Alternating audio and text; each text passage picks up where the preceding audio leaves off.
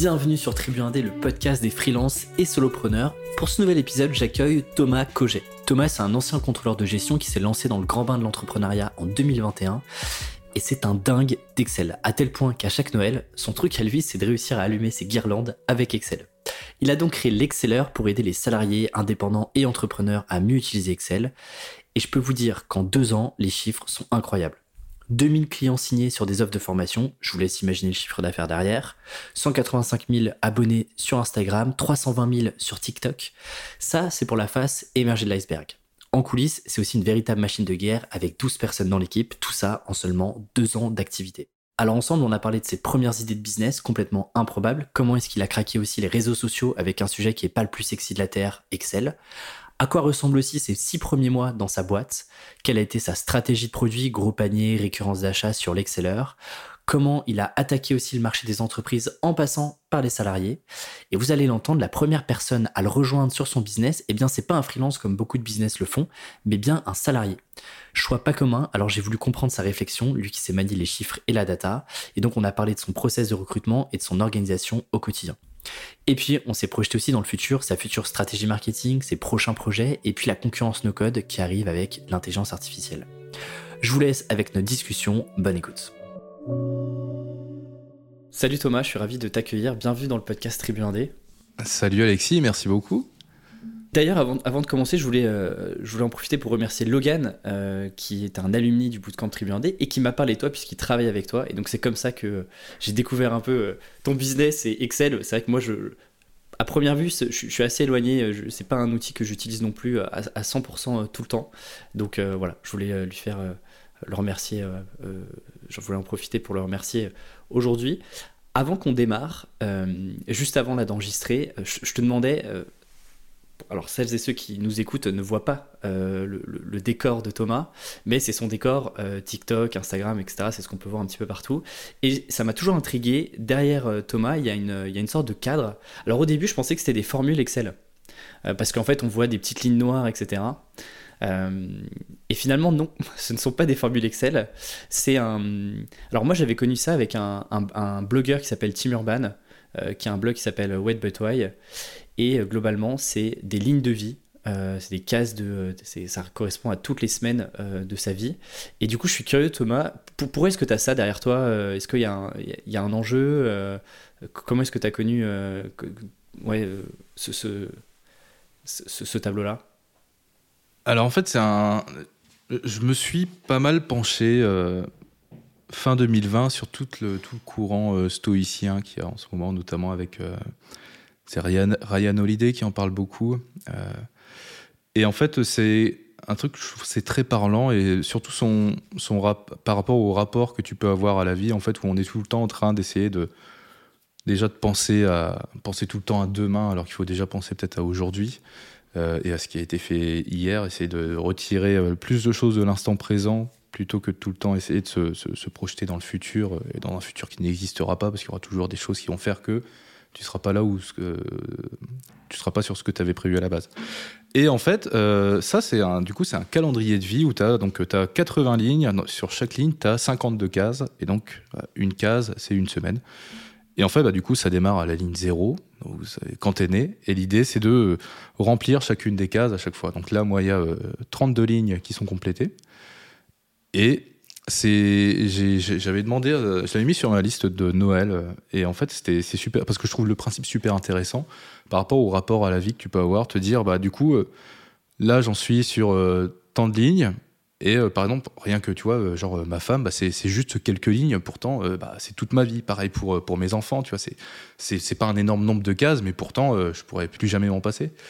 Et surtout, je le voulais parce que c'était un pile un moment euh, charnière où j'en étais dans ma vie euh, professionnelle, où j'étais encore salarié et je savais que je voulais en sortir. Euh, enfin, j'ai toujours, j'ai jamais vraiment voulu y rentrer, mais j'ai dû. Et j'ai toujours voulu en sortir au bout d'un moment. Et là, ça devenait vraiment urgent. Puis en même temps, en 2020, confinement, tout le monde s'est remis en question, etc. J'étais dans, dans la mouvance.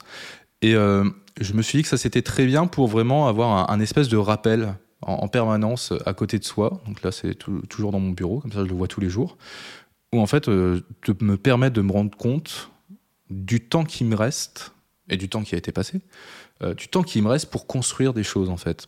Et ça, je trouve ça super important parce que me dire, je vais passer encore, je sais pas combien, 40 lignes à aller travailler tous les jours dans un boulot que j'aime pas forcément, et eh ben ça, je m'y retrouvais pas en fait, ça, ça, me déprimait un petit peu. Et par contre, me dire, j'ai plusieurs dizaines de lignes pour construire quelque chose, créer ma propre aventure en fait. Et ça, c'était aussi ça l'idée qu'il y avait derrière, c'était me dire quelle est l'histoire qu'on pourrait raconter quand on parlerait de moi en fait. Tu vois, c'est ça le truc bête. Mais en fait, euh, est-ce que j'ai déjà vécu une aventure? Bah, En fait, la réponse était non. Et là, maintenant, je peux, je peux dire, oui, je, vis une aventure au travers de mon, expérience entrepreneuriale, en fait. Et c'est aussi ça l'idée qu'il y avait derrière. Mais pourtant, c'est un, type de, un exercice, un tableau qui peut être assez, euh, assez déroutant pour certaines personnes. Et c'est souvent assez, euh, c'est souvent soit blanc, soit noir. Il y en a qui trouvent ça génial, ce rapport au temps que ça te donne. Et pour d'autres, c'est très déprimant en se disant, il me reste que tant de lignes vivre. Et c'est ça justement qui est assez important, euh, parce que justement en haut c'est écrit Memento Mori, c'est une locution latine qui veut dire euh, souviens-toi de ta mort, mais évidemment ça veut pas dire souviens-toi de quand t'es mort, mais c'est juste souviens-toi de bah, qu'en fait tu peux mourir demain. Demain je pourrais ne pas me réveiller parce que bah, AVC ou je ne sais quoi, euh, peu importe, on va pas chercher pourquoi je vais mourir dans la nuit, mais et du coup tu te dis bon d'accord, peut-être que demain c'est ma dernière journée, qu'est-ce que je pourrais faire en plus pour faire en sorte que bah, j'ai moins de regrets. Et, le fait, euh, effectivement, tu vois, le, fait de voir ça tous les jours et de compléter, est-ce que ça te donne pas aussi, mine de rien, une petite pression, alors positif ou négatif, euh, ça dépend du, point de vue dans lequel tu te places, mais te dire, euh, le temps passe quand même assez vite, quoi. Et finalement, alors oui, sur le papier, il me reste quand même beaucoup de temps, mais, en fait, les semaines défilent, et est-ce que je vais aussi vite que j'aimerais j'aimerais aller, notamment sur, mon business, dans, dans cette nouvelle aventure-là, etc. Bah, en fait, euh, je trouve que c'est très positif parce que quand on, quand on se projette vers l'avenir, on essaie toujours d'aller le plus vite possible. On se dit, bon, bah alors là, fin juin, j'aimerais qu'on ait fait, euh, qu'on ait X clients de plus, par exemple, pour une entreprise. Mais par contre, quand tu, tu, regardes en arrière, quand tu complètes tes cases, tu, tu fais, par exemple, je l'avais pas fait pendant trois mois, du coup, j'ai complété 12 cases d'un coup. Et du coup, je me suis dit, où est-ce que j'en étais il y a trois mois? Et en fait, je vois l'évolution. Et je me dis, ah ouais, quand même, donc ça veut dire que depuis trois mois, par exemple, il y a eu euh, X nouveaux membres dans l'équipe, euh, on a fait euh, X projets de plus, etc. Et ça permet vraiment de. bah, tu, tu, vois les choses d'une autre manière. En fait, t'arrêtes de tout le temps essayer de te projeter vers un idéal qui n'existe pas, parce que de toute façon, même si tu, tu dis, je veux faire plus, plus 20%, par exemple, quelques métriques que ce soit, tu veux faire plus 20%, et bah, même si tu fais tes plus 20%, bah, après tu vas encore chercher à faire, tu dis bah, j'ai fait plus 20, je vais faire plus 30, etc. Alors que justement, si tu fais tout l'exercice inverse où tu vas regarder en arrière, là par contre, tu vois les choses vraiment d'une manière très différente et euh, c'est arrêter de faire tout le temps la course aux objectifs les plus grands possibles. Parce que même si euh, tu, tu, fais des choses qui sont euh, assez bah, qui sont exceptionnelles, par exemple, et bah, tu te diras, oui, mais c'est quoi mon prochain objectif? C'est quoi la prochaine chose exceptionnelle que je vais faire? Et tu prendras pas le temps de regarder ce qui a été fait. Je, trouve ça intéressant d'avoir démarré sur, euh, sur une note philosophique pour, euh, pour, euh, pour cette discussion-là. si on revient un petit peu sur, sur toi et puis ce que tu es en train de construire depuis, depuis maintenant deux ans, je t'ai rapidement présenté en introduction, mais effectivement, aujourd'hui, principalement un business de formation en ligne sur un sujet qui est pas forcément le plus sexy. Hein. Euh, on t'attend pas forcément sur un sujet comme celui-ci qui est Excel, qui est d'ailleurs presque, euh, je te taquine volontairement, mais qui est, presque ringard euh, dans certains milieux aujourd'hui. De dire je bosse sur Excel, les gens peuvent te regarder parfois d'un air, mais attends, Excel c'est encore utilisé, etc. Et généralement d'ailleurs dans le, dans le milieu de la formation, tu sais, tu as souvent ce triptyque-là, richesse, santé et puis relation. Et on te dit, bah voilà, on te conseille d'aller chercher de près ou de loin des thématiques qui euh, soit te permettent de gagner plus d'argent, euh, soit qui te permettent d'être en meilleure santé, euh, soit d'aller construire de meilleures relations amoureuses, amicales, etc. on te dit souvent c'est plus simple de vendre, en tout cas les argumentaires sont un petit peu plus faciles. quand je vois la trajectoire de ton business, le nombre de clients que tu as et puis le développement que tu as eu sur les deux ans, je me dis que la théorie ne marche pas forcément, notamment avec toi. Euh, avant qu'on parle de ce business actuel euh, qui est euh, l'Exceller, il y a un truc qui m'a fait sourire quand on a préparé un petit peu rapidement l'épisode ensemble. C'est ton premier side business. Alors là, on est en 2020 de mémoire, donc juste avant le confinement. tu avais lancé un side business qui était de la location de châteaux gonflables. Exactement. Euh, c'était en janvier 2020 que je l'ai démarré. Euh, je me souviens, ça s'appelait lesgonflés.fr. J'étais très fier du nom. Et en fait, l'idée, c'était de créer, créer une muse, donc un, business qui est censé tourner tout seul. Et donc, l'idée, c'était simplement de faire en sorte d'être référencé sur des moteurs de recherche, Google, etc quand une personne a un besoin qui est de, elle a un événement à organiser, que ce soit un truc, euh, un mariage, une communion euh, ou une kermesse ou autre, elle va aller chercher un, prestataire qui justement loue des châteaux gonflables, c'est sa spécialité. Mais le problème, c'est qu'ils sont très difficiles à trouver parce qu'ils ne sont pas forcément bien référencés. Le, référencement sur les moteurs de recherche, c'est pas forcément quelque chose qui était encore très bien travaillé à l'époque. Du coup, je me suis dit, bah, je vais essayer de me positionner là-dessus et puis on va voir. Et euh, comme ça, ce que je fais, c'est que je prends les demandes entrantes. Moi, je me fais un, tout un, annuaire derrière, en, bac de, de, prestataires. Et après, je prends une commission sur chacune des prestations qui a été faite pour la mise en relation. Je me suis dit, bon, bah, je vais faire ça, je vais tester. Donc, euh, évidemment, le SI, pour euh, monter en SEO, ça prend vraiment beaucoup de temps. Donc, je me suis dit, je vais tester un peu avec de la pub, voir si ça, si ça peut prendre. Donc, j'ai testé. Puis, en fait, ça, ça prenait. J'ai mis quoi 30, 40 euros. Et puis, j'ai déjà eu quelques demandes qui sont rentrées. Je me suis dit, bon, bah, très bien ça commençait à se, à se conclure en fait, à se, se, concrétiser. Sauf que bah du coup, mars 2020, euh, confinement, et là du coup, bon bah, je me suis dit, euh, bout du deuxième jour du confinement, je me suis dit oui, il faudrait peut-être que je pense à fermer le truc, ça sert à rien en fait.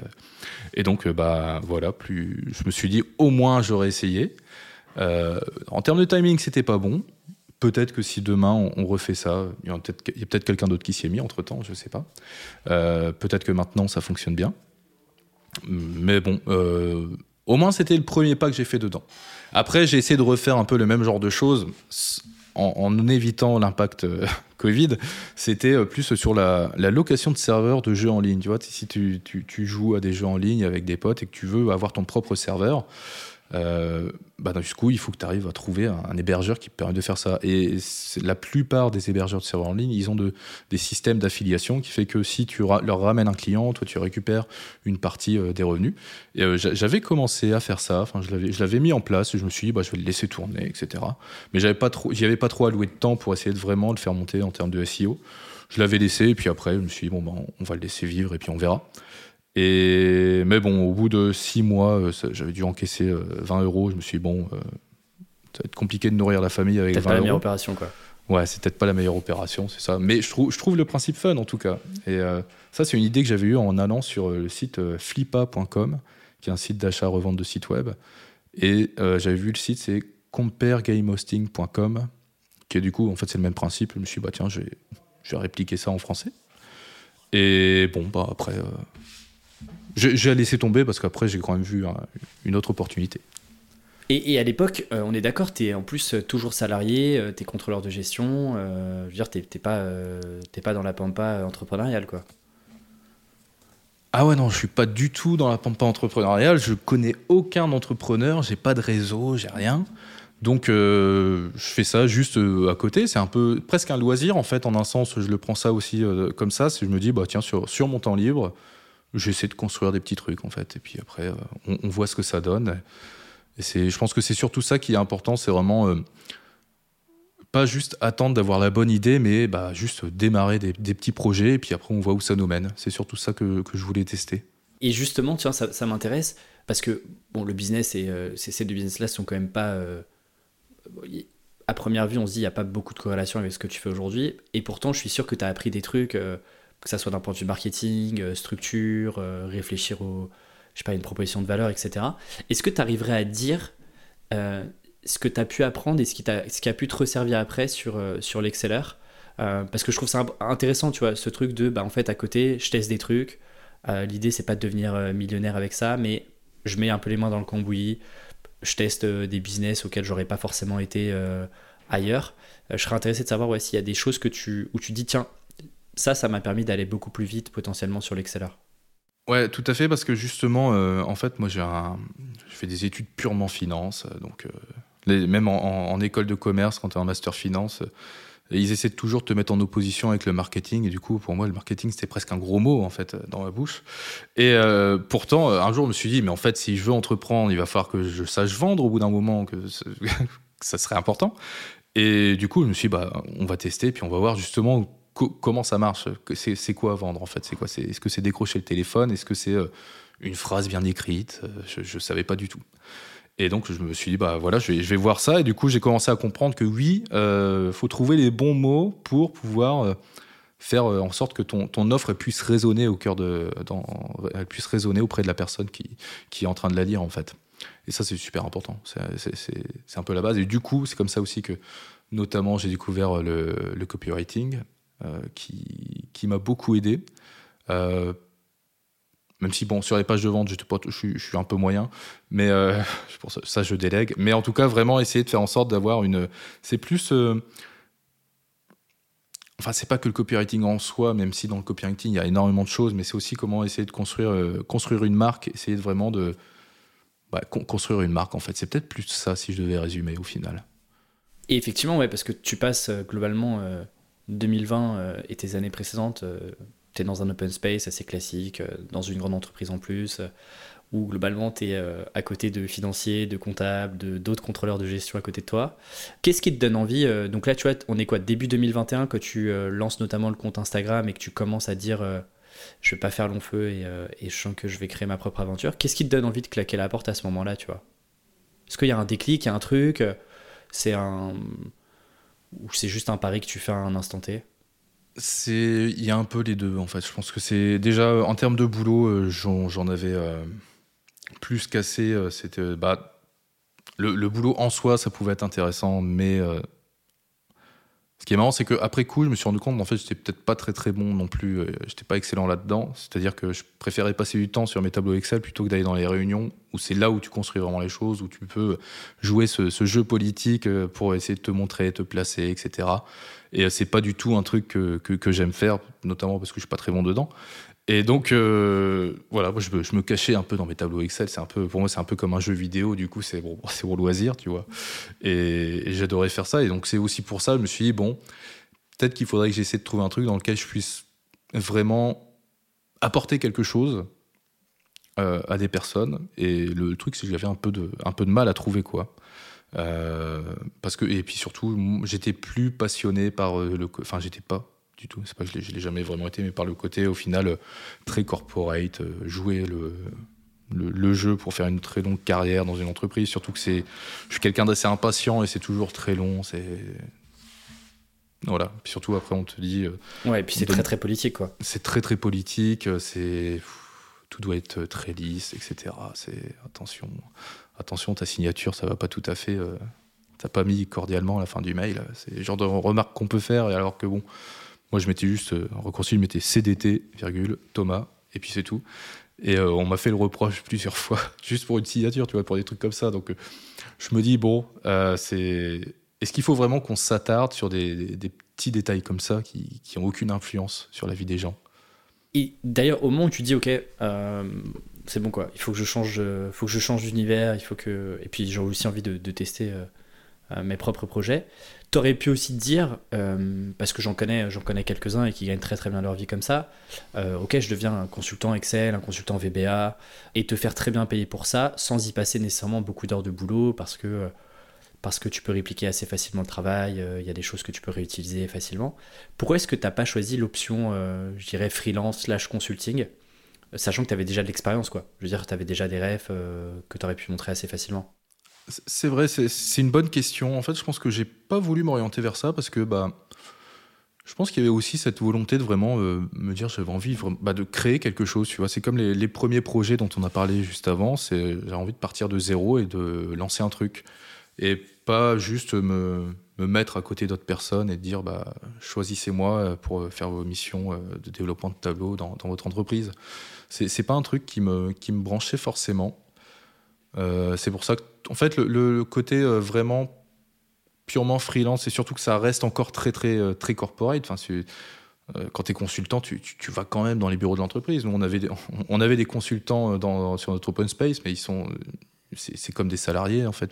C'est juste qu'ils sont, ils sont là depuis deux ans, et puis bah, peut-être que d'ici deux, deux, trois mois, ils pourront aller dans une autre entreprise. C'est tout, sans que c'est juste contractuellement, ça change un peu les choses. Donc je me suis dit au final, si c'est pour me retrouver dans la même situation, je sais pas si ça vaut le coup. Oui, si ce n'est euh, d'être, d'être potentiellement mieux payé, effectivement, euh, tu voyais pas suffisamment de différence par rapport à ton quotidien, enfin le quotidien que tu avais en 2020-2021 quoi. Ouais, c'est ça. C'est vrai que c'est pas juste une histoire de gagner sa vie et c'est aussi vraiment le fait de bah, d'être très d'être plus libre. C'est aussi ça que je recherchais. Hein. Changer, changer mon quotidien en fait, pouvoir choisir ce que je fais de la journée aussi, très important. Et donc, euh, globalement, tu es un fanat d'Excel. Euh, si tu pouvais passer 10 euh, heures par jour à faire de l'Excel, tu le, tu le ferais volontiers. Comment t'en viens à l'idée de te dire, un, je vais créer du contenu sur Excel? Parce qu'à priori, on se dit, bah, le contenu qui est cool, c'est du contenu qui est divertissant. Alors, on peut rendre fun Excel, et c'est ce que as, je trouve, réussi très bien à faire, notamment sur Instagram et TikTok. Mais il y a quand même une sorte de petite barrière à l'entrée inconsciente des gens qui se disent, Excel, flemme, quoi. Euh, moi, j'ai encore. Quand on parle d'Excel, parfois j'ai encore en tête, c'est les cours que j'avais, euh, que ce soit en école de commerce ou même euh, dans mon DUT, où, si tu veux, tu suivais un mode d'emploi, tu étais dans une salle informatique avec quelqu'un qui n'avait pas touché Excel depuis potentiellement 15 ans, et tu disais, je vois pas trop la plus-value. Est-ce que tu as des inspirations à ce moment-là? Qu'est-ce qui te fait dire, il y a peut-être un truc à jouer sur la partie formation, création de contenu autour d'Excel? Bah, je me suis dit, déjà en fait, pourquoi Excel? Bah, Déjà parce que j'adorais, et surtout, c'est pas juste j'adorais euh, utiliser Excel, mais aussi pouvoir aider les autres. J'étais toujours le mec qu'on venait voir quand il y avait un souci sur Excel. Et aussi, j'allais voir les gens quand je savais qu'ils avaient un souci sur Excel, mais qu'ils n'avaient rien demandé. Ils étaient juste en train de pester contre leur ordinateur. Moi, j'allais les voir tout guiré. Salut, t'as besoin d'aide? Et puis, euh, c'était pas le moment, mais euh, je venais les voir quand même. J'ai essayé de m'imposer, entre guillemets. Et, et, je me suis dit, bah, ça serait très cool de pouvoir trouver un moyen de partager ça. Et je me suis dit, bon, euh, qu'est-ce qui se fait déjà sur, euh, sur, sur, Excel? Il y a déjà il y a plein de blogs, il y a plein de chaînes YouTube. Et je suis allé, me suis dit, bon, en fait, sur, euh, je suis allé voir sur Instagram. Et en plus, le, Instagram de fin 2020, c'est très très différent d'aujourd'hui. Pas seulement au niveau des formats, mais il y avait beaucoup moins de. Enfin, c'était encore une appli sur laquelle on allait voir bah, les photos des amis, de la famille ou, d'influenceurs voyage, par exemple. Et on n'allait pas aller chercher le même type de contenu qu'aujourd'hui. Et j'ai recherché un petit peu, je me suis dit, tiens, est-ce qu'il y a des gens qui parlent d'Excel sur cette plateforme-là? Surtout que je connaissais pas vraiment Instagram, j'y allais de temps en temps, mais euh, peut-être une heure par mois, grand max. Et je me suis dit, mais en fait, non, il n'y a personne. Enfin, il y avait Miss Excel qui, démarrait tout juste, elle avait euh, à peine 10 000 abonnés. Et je me suis dit, tiens, en fait, c'est vrai qu'il n'y a personne qui le fait, donc euh, ça serait cool. Je me suis dit, bon, bah, alors du coup, on va tester. À l'époque, du coup, j'avais vu les 10 000 abonnés de Miss Excel qui venaient de démarrer depuis quelques mois seulement. Et je me suis dit, si un jour j'arrive à avoir 10 000 mois en France, 10 000 euh, abonnés en France, c'est génial, tu vois. Est-ce que tu peux peut-être nous parler de, Miss Excel c'est euh, Comment elle s'appelle? C'est Kate, Norton de mémoire? Ouais, exactement. Kate Norton. C'est une américaine qui, euh, qui a commencé. Donc, elle a fait à la fois sur Instagram et TikTok. Pareil, elle a commencé au début 2020. Et elle a la particularité de. en fait, elle a fait à la fois des mises en situation maintenant, mais au début, elle a commencé, en fait, elle dansait sur elle dansait en vidéo et au-dessus, il y avait une, une, astuce sur Excel qui défilait. Et euh, c'était c'est super, c'est génial, je trouve, parce que aussi historiquement, TikTok c'était vraiment très estampillé euh, appli euh, de danse. Du coup, elle a joué là-dessus. Elle s'est dit bah moi je vais danser, et je vais montrer en plus des, des, trucs sur Excel en même temps. Et je trouvais ça vraiment génial. Euh, je me suis pas dit que j'allais danser sur les vidéos parce que je suis pas un très bon danseur. donc, je, mais je me suis dit on peut quand même parler de ce genre de choses là sur d'autres, sur d'autres choses que de, de, la, recherche intentionnelle, en fait. C'est pour ça, l'idée, c'était aussi de, de, tester ça, parce que quand tu viens de passer ta journée euh, au boulot, à passer, bah, tu as resté sur tes tableaux Excel, est-ce que quand tu es le soir chez toi, tu es sur Instagram, tu as envie d'entendre à nouveau parler de cet outil-là? Ça, c'était la grosse interrogation que j'avais. Et bon, preuve du compte, apparemment, euh, les gens veulent quand même en entendre parler, donc c'est bien, ça, ça m'arrange. Et, ce qui est intéressant, c'est que tu vois, tu te fais cette réflexion-là. Euh, je suis prêt à parier que la plupart des gens se seraient dit, bah, tu vois, ils auraient répondu à la question en disant, bah non, en fait, les gens ont envie de se divertir, du coup, je vais pas faire de l'Excel et je vais peut-être lancer un blog ou je vais peut-être lancer une chaîne YouTube avec de la recherche intentionnelle, comme des dizaines et dizaines l'ont fait, notamment en France. Euh, toi, tu dis non, ok, en fait, euh, plutôt que d'essayer de vouloir répondre à la question, je vais, je vais commencer à tester sur Instagram, sur TikTok, et puis on verra bien ce que ça donne. Euh, comment est-ce que tu, tu, démarres? Du coup, tu te dis, ok, tu as Miss Excel qui t'a prouvé, alors aux États-Unis certes, mais qui t'a prouvé qu'il euh, y avait une demande, les gens étaient en, demande d'astuces, de méthodes, de, de raccourcis, de en gros, de mieux maîtriser Excel avec un côté un peu fun, elle, la danse. effectivement, je, je, crois pas. J'ai regardé un petit peu. Enfin, je suis remonté assez loin dans tes dans tes reels et shorts. je crois pas avoir vu effectivement de danse de, de, Thomas. Donc, pour l'instant, tu n'y as pas succombé. Mais comment est-ce que tu te lances, tu vois? Parce que bah, mine de rien, t'es pas un marketeur de base, euh, t'avais pas vraiment jamais créé d'autres contenus, euh, peut-être des photos de vacances à droite à gauche, quoi, mais, euh, globalement, tu vois, ça peut faire peur. Tu fais de la vidéo, il y a un peu de montage, TikTok, Instagram, ça va quand même assez vite, donc il y a une grosse production quand même à sortir pour essayer d'avoir des résultats. C'est quoi un peu là ton état d'esprit à ce moment-là? On est globalement janvier 2021. D'ailleurs, tu commences alors que tu es encore dans ton job? Ouais, au début j'étais encore dans mon job, toujours dedans. Euh, ça vraiment à côté. après, euh, une fois que j'étais plus dedans, bah, là, j'ai pu euh, dérouler. Et, du coup, comment ça se passe sur, sur la partie Insta, création de contenu? Tu démarres de zéro Je sais pas, est-ce que tu as un calendrier éditorial? Est-ce que tu te donnes des idées ouais, je, serais curieux de savoir un peu le démarrage. Ah, alors à la base, je me suis surtout demandé. Bah déjà, je me suis quand même formé. J'ai fait des, des, formations sur comprendre déjà comment ça fonctionnait Instagram, qu'est-ce qui est bah, qu'est-ce que tu es censé faire en fait quand tu veux faire grossir un compte? Euh, Parce que juste poster du contenu en soi, bah, je peux le faire, mais est-ce que ça va suffire? Euh, C'est pas évident. Et donc j'ai fait quelques formations là-dessus, c'était très enrichissant. Et après, j'ai démarré bah, du coup avec les moyens du bord. Euh, du coup, à la base, je faisais pas de vidéo parce que c'était un peu trop compliqué en fait en termes de montage et tout. Je m'y perdais. Et donc, je faisais juste principalement des carousels au tout début. Et après, un jour, j'ai testé de faire une vidéo. Je me suis dit, allez, je vais essayer de me forcer un peu la main, je vais essayer d'en faire une. Et ça a bien marché, parce que surtout à l'époque, c'était le début des Reels sur Insta. Et il y en avait très peu qui, qui, qui, qui, qui en, qui osaient. Et en fait, ça faisait que du coup, bah, forcément, tu avais très peu de concurrence. Du coup, c'était euh, tout de suite proposé, proposé à une audience beaucoup plus large. Donc, je me suis dit, ok, donc ça, ça peut bien marcher, je vais, je vais faire ça. Et donc là, j'ai commencé à trouver. En fait, j'ai pas essayé de me former à devenir un expert en termes de tournage et montage vidéo. J'ai juste essayé de euh, réduire le plus toutes les frictions qu'il pouvait y avoir. Donc, c'est-à-dire, euh, j'ai cherché les outils les plus simples du monde pour enregistrer mon écran et faire le montage. C'est comme ça que ça m'a, ça, ça m'a grandement, grandement aidé au début pour euh, vraiment bah, avoir, avoir du temps pour faire ça, tout simplement, et pas passer 4 heures à monter une vidéo qui va durer 30 secondes, ce qui serait un peu dommage. Et d'ailleurs, tu testes. Euh, est-ce que tu testes différent? Tu vois, comment tu te dis euh, Est-ce que tu dis, OK, euh, tous les jours, ou je sais pas, tous les deux jours, je balance une astuce, une méthode Ou tu avais un peu réfléchi, une sorte de strat de tiens, je vais tester différents formats, je vais donner des conseils assez basiques, parfois je vais aller un peu plus précisément, je vais prendre des, des, situations, des cas pratiques. tu vois, comment est-ce que tu construis un peu le contenu éditorial de, de ce compte-là? Alors au début, il n'y avait pas du tout de calendrier éditorial, pas vraiment de. Enfin, j'avais des idées de, trucs qu'on pouvait faire en termes de piliers de contenu, on va dire. C'était vraiment, euh, c'était un peu fait à l'arrache, hein, euh, clairement même. Mais il n'y avait pas vraiment d'organisation derrière. Ça, c'est quelque chose qui est arrivé très récemment dans l'entreprise.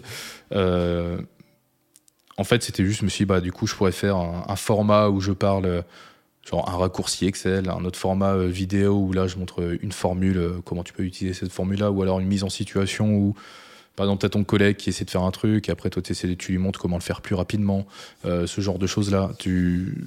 Et aussi, je voulais apporter un, côté un peu, un peu fun, dans le sens, tout ce qu'il y a derrière Excel, mais dont tu n'es pas forcément au courant, c'est plus euh, des erreurs qui ont pu coûter plusieurs millions à des entreprises euh, juste à cause, à cause d'un signe moins qui était dans un tableau qui n'avait pas été remarqué. Euh, ce, genre de choses-là, des petites anecdotes qui y a autour d'Excel aussi, comment ça a été créé, etc. Et après, je me suis rendu compte que ce qui marchait le mieux, c'est vraiment les astuces que bah, l'audience peut, peut prendre et appliquer dès le lendemain dans leur travail, après avoir vu cette vidéo-là. Des choses vraiment très courtes, très, concises et très rapidement applicables. Et j'ai pas voulu non plus faire de contenu très long euh, sur des problèmes très spécifiques. Euh, mais il fallait rester sur des choses assez, générales parce que quand tu es sur du très spécifique, en fait, tu, tu vas parler qu'à une toute petite partie de ton audience, en fait. Et ça, ça peut, en termes de croissance, ça peut poser certains problèmes. Ouais, je, je, suis content que tu me dises qu'il n'y avait pas de. Enfin, je suis content, je sais pas, mais je trouve ça intéressant que tu me dises il euh, n'y avait pas de stratégie euh, c'était pas structuré, etc. Parce que généralement, ce que je vois, c'est que la plupart des gens passent pas à l'action, euh, procrastinent en disant non, mais il faut que j'ai ma petite strat, il faut que je mette mes piliers, il faut que je, faut que je fasse mes petites automatisations de calendrier éditorial, il faut que je recrute un monteur, il faut que j'achète une caméra. Bref, toutes les excuses que tu te donnes pour pas tester le truc. Euh, et la preuve, c'est que bah, au début, tu as fait avec les moyens du bord. Tu as des stats un peu sur, euh, je sais pas, par exemple, euh, les trois premiers mois, combien est-ce que de contenu en moyenne tu produis, combien de temps ça te prend, le nombre d'abonnés. Tu, te souviens un petit peu de ces stats-là? Ça remonte un petit peu, donc je le fais travailler deux ans en arrière là.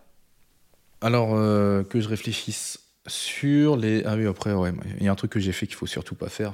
Euh, c'est que le tout, au tout début, j'ai fait du, du, du follow and follow. Là. Tu, tu, vas prendre des comptes qui sont à peu près associés à ta thématique. Tu vas, tu follow une dizaine, vingtaine, cinquantaine de personnes par jour et t'attends que eux ils disent tiens, c'est qui ça, ce Thomas l'exceller qui me suit, ils viennent et puis après ils s'abonnent en retour.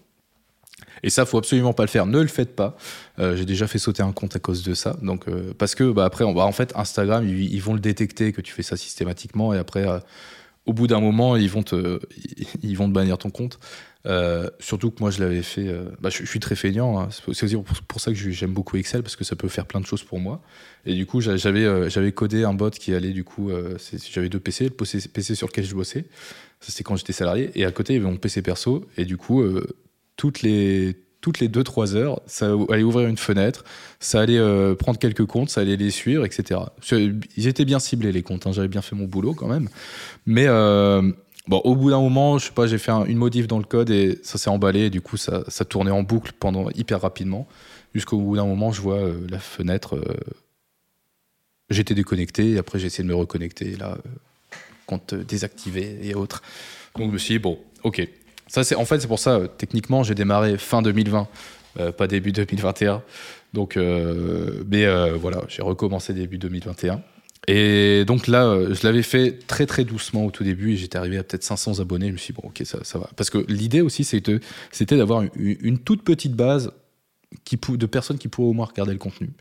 Parce que, surtout à l'époque, dans Instagram, quand tu commençais à publier du contenu, bah personne, si tu avais personne qui tuait, tu personne qui le voyait quasiment. Ou alors tu avais des hashtags, mais bon, le hashtag euh, Excel sur Insta, autant te dire qu'il y a quasiment personne dessus. Euh, il est très peu cliqué. Et je me suis dit, bon, bah, je vais faire ça et comme ça, au moins, il y aura une mini base d'audience. Et c'est aussi une manière de tester de voir s'il y a des personnes après, auprès de qui ça peut plaire. Euh, parce que j'avais, ciblé notamment tout ce qui était bah, profession financière, école de commerce, etc. Et, donc, au fur et à mesure, ça a commencé à prendre. Donc en un mois, j'avais peut-être 500 abonnés. J'avais atteint 1000 fin février, je crois que c'était quelque chose comme ça. Et euh, court en mars, à un moment, je me suis dit, bah allez, vas-y, euh, là, je vais prendre du temps, je vais créer une vidéo par jour, donc un reel par jour, pour vraiment tester le format, euh, à la fois pour m'habituer à créer plus régulièrement du contenu sous ce format-là, parce que c'est celui qui me prenait le plus de temps, mais aussi pour vraiment bah, tester cette fonctionnalité, voir ce que ça pouvait m'apporter. Et du coup, quand j'ai fait ça, du coup, je suis passé de 1000 à, euh, je crois, j'avais eu 7 8000 abonnés en sortant de cette période de 30 jours. Donc, comme quoi, ça a vraiment bien marché. Et euh, ça, c'est le, challenge que je me suis fixé. Je me suis dit, OK, donc ça, ce, format-là, ça fonctionne très bien, donc euh, je vais continuer là-dessus.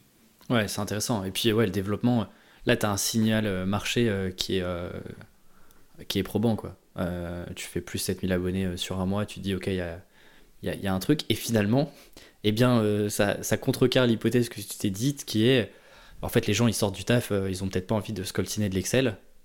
Bah finalement si en fait. Finalement ils sont intéressés par parce que le sujet n'est pas forcément abordé d'une manière un peu sexy. Ils ont envie de d'aller chercher des petites méthodes, de voir un petit peu ce qui est possible de faire avec un outil qu'ils utilisent potentiellement au quotidien, mais à 3% de, de, leur de ses capacités quoi.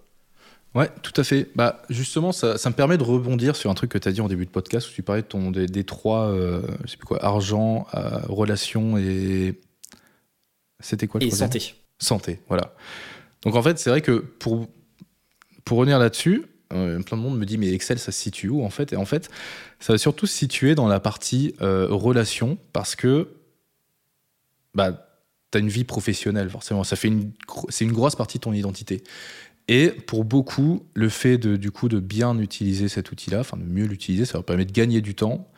Et après, déjà de résoudre certains problèmes qu'ils ont au boulot. Du coup, ils pourront gagner du temps derrière. Mais surtout, ils pourront passer un petit peu pour le monsieur ou madame Excel du bureau, euh, la personne à qui on vient demander de l'aide quand il y a un problème. Et en a beaucoup euh, dans, nos clients pour qui c'est. On a un peu transformer leur vie, c'est un grand mot, mais je mets des guillemets derrière, euh, parce qu'ils se disent que justement maintenant c'est eux la personne qui vont tout le temps voir, euh, enfin qu'on vient voir quand il y a un problème sur Excel, qui a besoin d'une solution. Et en fait c'est là-dessus que nous on se situe dans ce, dans ce triptyque. Au final c'est là, c'est ça la transformation qu'on va apporter aux gens. Ah, c'est hyper intéressant. Et, c'est un truc que tu avais décelé au démarrage ou pas? Cette estime de soi un Absolument petit peu? pas. Le fait de vouloir briller en entreprise? C'était euh, un des arguments qu'on avait en termes de marketing, mais euh, j'étais pas sûr à 100% que ça serait ça en fait. Euh, concrètement, ce, ce, triptyque, je me suis dit, oui, mais on, peut aussi vendre d'autres choses au final. Il n'y a pas que, ces trois choses-là qu'on peut qu'on peut réussir à vendre. je me suis dit, bah, je vais je vais tester ça et puis. Bah, apparemment, oui, ça, ça prend parce que c'est quelque chose qu'on a beaucoup dans les retours clients et c'est assez génial. Et d'ailleurs, on va, passer sur le basculement de euh, ok, en fait, tu crées du contenu, c'est cool, mais aujourd'hui, euh, enfin, à l'époque, euh, c'est pas un business, ça te rapporte des vues, des abonnés, etc. Mais pour l'instant, Thomas ne gagne pas d'argent avec Excel, en tout cas pas pour le moment. Avant ça, je me suis noté un truc et je me suis dit que j'allais te poser la question pour ça, parce que j'ai découvert ça. Bah, comme, tu le vois, hein, je suis pas un, pro d'Excel, mais j'ai vu qu'il y avait une compétition mondiale d'Excel, un peu en mode e-sport et tout. Alors, il fait pas les mêmes audiences que un League of Legends ou, autre, euh, toi qui, euh, qui, connais un petit peu la partie sport, mais j'ai vu qu'il y avait une compétition mondiale d'Excel avec un classement mondial, avec bah, forcément sponsorisé par, Microsoft, bien évidemment. mais j'ai trouvé ça fou, quoi. Est-ce que c'est un truc que tu as déjà fait Parce que je me dis, bah, tu dois quand même faire partie des gens, notamment en France, qui sont assez chauds, tu, bouffes de l'Excel tous les jours. Est-ce que c'est un truc que as, où, tu as déjà assisté à ça Je serais curieux de savoir un peu à quoi ça ressemble. Alors, j'ai déjà pas mal regardé les épreuves qu'il y, a eu, et je trouve ça super intéressant. En fait, euh, et tu peux même euh, aussi euh, acheter les fichiers des épreuves ou ensuite les refaire chez toi et t'entraîner après. j'ai pas encore participé, je me dis peut-être un jour, en tout cas, j'y pense et pas qu'embrasant. Et ça, ça, serait un truc vraiment super intéressant. En gros, pour expliquer un petit peu, c'est pas juste construire un compte de résultats sur Excel le plus rapidement possible. Non, c'est vraiment des des, tas de problèmes, dans, mais des, trucs que tu pourrais jamais rencontrer dans la vie de tous les jours, qui, que tu vas devoir résoudre avec Excel. Par exemple, il y a une situation euh, où c'était, une monarchie et le roi, il en a marre. Maintenant, ça va devenir une démocratie. Il y a 100 habitants. Et en fait, tu as 5 partis différents. Et du coup, tu as des votes, tu as toute une liste de votes qui ont été faits, les différents votes des différents habitants dans un fichier Excel forcément, et du coup chacun est caractérisé par une lettre, et tu vas simplement, tu as des questions toutes basiques au début, genre compter, il faut que tu fasses tout euh, comme tu veux, en fait, soit tu peux le faire à la main, ça va te prendre du temps, tu peux le faire avec des formules, avec des automatisations du code, etc. En fait, tu as une liberté de choix infinie. Euh, l'idée c'est que quand tu réponds à chaque question, tu gagnes des points, et plus tu réponds rapidement, tu gagnes plus de points, etc. Et du coup, tu as cette question-là, par exemple, combien euh, de votes a obtenu le parti noir? Et ben dans ce cas-là, euh, tu dois faire une formule qui va compter le nombre de cellules qui contient telle lettre qui correspond à ce parti-là. Et après, tu auras d'autres questions du genre, il y en a une, c'était euh, chaque vote à la suite qui, est identique compte double. Donc euh, si tu as trois votes pour le parti jaune, à la suite, le premier va compter pour un, le deuxième va compter pour deux, et le troisième pour trois. Et du coup, tu vas devoir faire, à l'aide de formules, déterminer bah, quels sont les scores finaux, en fait et du coup, quel est le parti qui a obtenu le plus de votes. Et tu vas devoir arriver à modéliser euh, des tas de choses comme ça dans Excel, donc ça nécessite une certaine gymnastique en fait, et une connaissance de l'outil. Mais c'est et encore, t'as pas, pas besoin de tout connaître hein, dans Excel. Mais moi, je, je connais pas tout. Il y, a, tellement de choses qu'il y a plus de 500 formules. J'en utilise peut-être une vingtaine quotidiennement. Enfin, j'en connais beaucoup, mais j'en utilise que 20 très régulièrement. En tout cas, dans ma vie de salarié, il n'y a pas besoin d'en connaître beaucoup plus. Et euh, en fait, ça qui est génial, c'est vraiment plus. Euh, c'est pas forcément est-ce que tu es le meilleur, est-ce que tu connais tout sur Excel, mais c'est plus est-ce que tu as la logique qu'il faut pour résoudre ces différents problèmes-là. C'est plus des problèmes de logique euh, que tu vas résoudre à l'aide de l'outil Excel. je, me dis, ouais, le fait de participer toi et potentiellement d'arriver, pas forcément en finale, etc., mais de, passer les poules et tout, je me dis même d'un point de vue crédibilité et tout, ça peut être un bon. Moi, tu vois, je me suis dit, tiens, il y a une compétition mondiale d'Excel en vrai, euh, en vrai, je suis impressionné, tu vois. Je me dis, ok, euh, euh, je sais pas, tu fais partie du même du top 20, top 50, ouais, c'est que potentiellement on peut te faire confiance, quoi. Enfin, je me suis dit que c'était cool, je voulais absolument t'en parler. en, vrai, j'aimerais beaucoup y participer. Après, c'est plus une contrainte de temps, en fait, parce que si j'y participe, je veux me, me mettre en mode sportif professionnel et vraiment m'entraîner à fond pour ça, pour essayer d'aller le plus loin possible. J'ai pas, en fait, j'ai pas envie de le faire juste en me disant bon, bah, j'ai essayé, hmm. mais vraiment d'essayer d'aller le plus loin possible. Après en soi, même si j'atteins les, je sais pas, les huitièmes ou les quarts de finale, euh, je serais déjà très heureux de pouvoir mettre ça dans ma bio Insta. ouais, j'avoue que c'est costaud. Euh, si on revient un peu sur, euh, sur l'Exceller, tu crées du contenu, euh, tu as cet enjeu de, bah, on en a parlé tout à l'heure, d'aller chercher potentiellement de la formation, etc. Ta première formation, d'ailleurs, moi, de mon point de vue, elle arrive assez vite. Elle arrive globalement six mois après le démarrage du compte Insta. Je dis ça arrive vite parce que si je compare avec Tribu 1D, euh, ce que je te disais un petit peu, on a plus ou moins euh, commencé quasiment pareil, sauf que moi j'avais déjà deux ans de contenu gratuit parce que je suis très très généreux, euh, où je me suis dit, bah non, moi je suis freelance à côté, j'ai pas nécessairement besoin de, monétiser, de, créer quelque chose, donc moi j'ai attendu deux ans.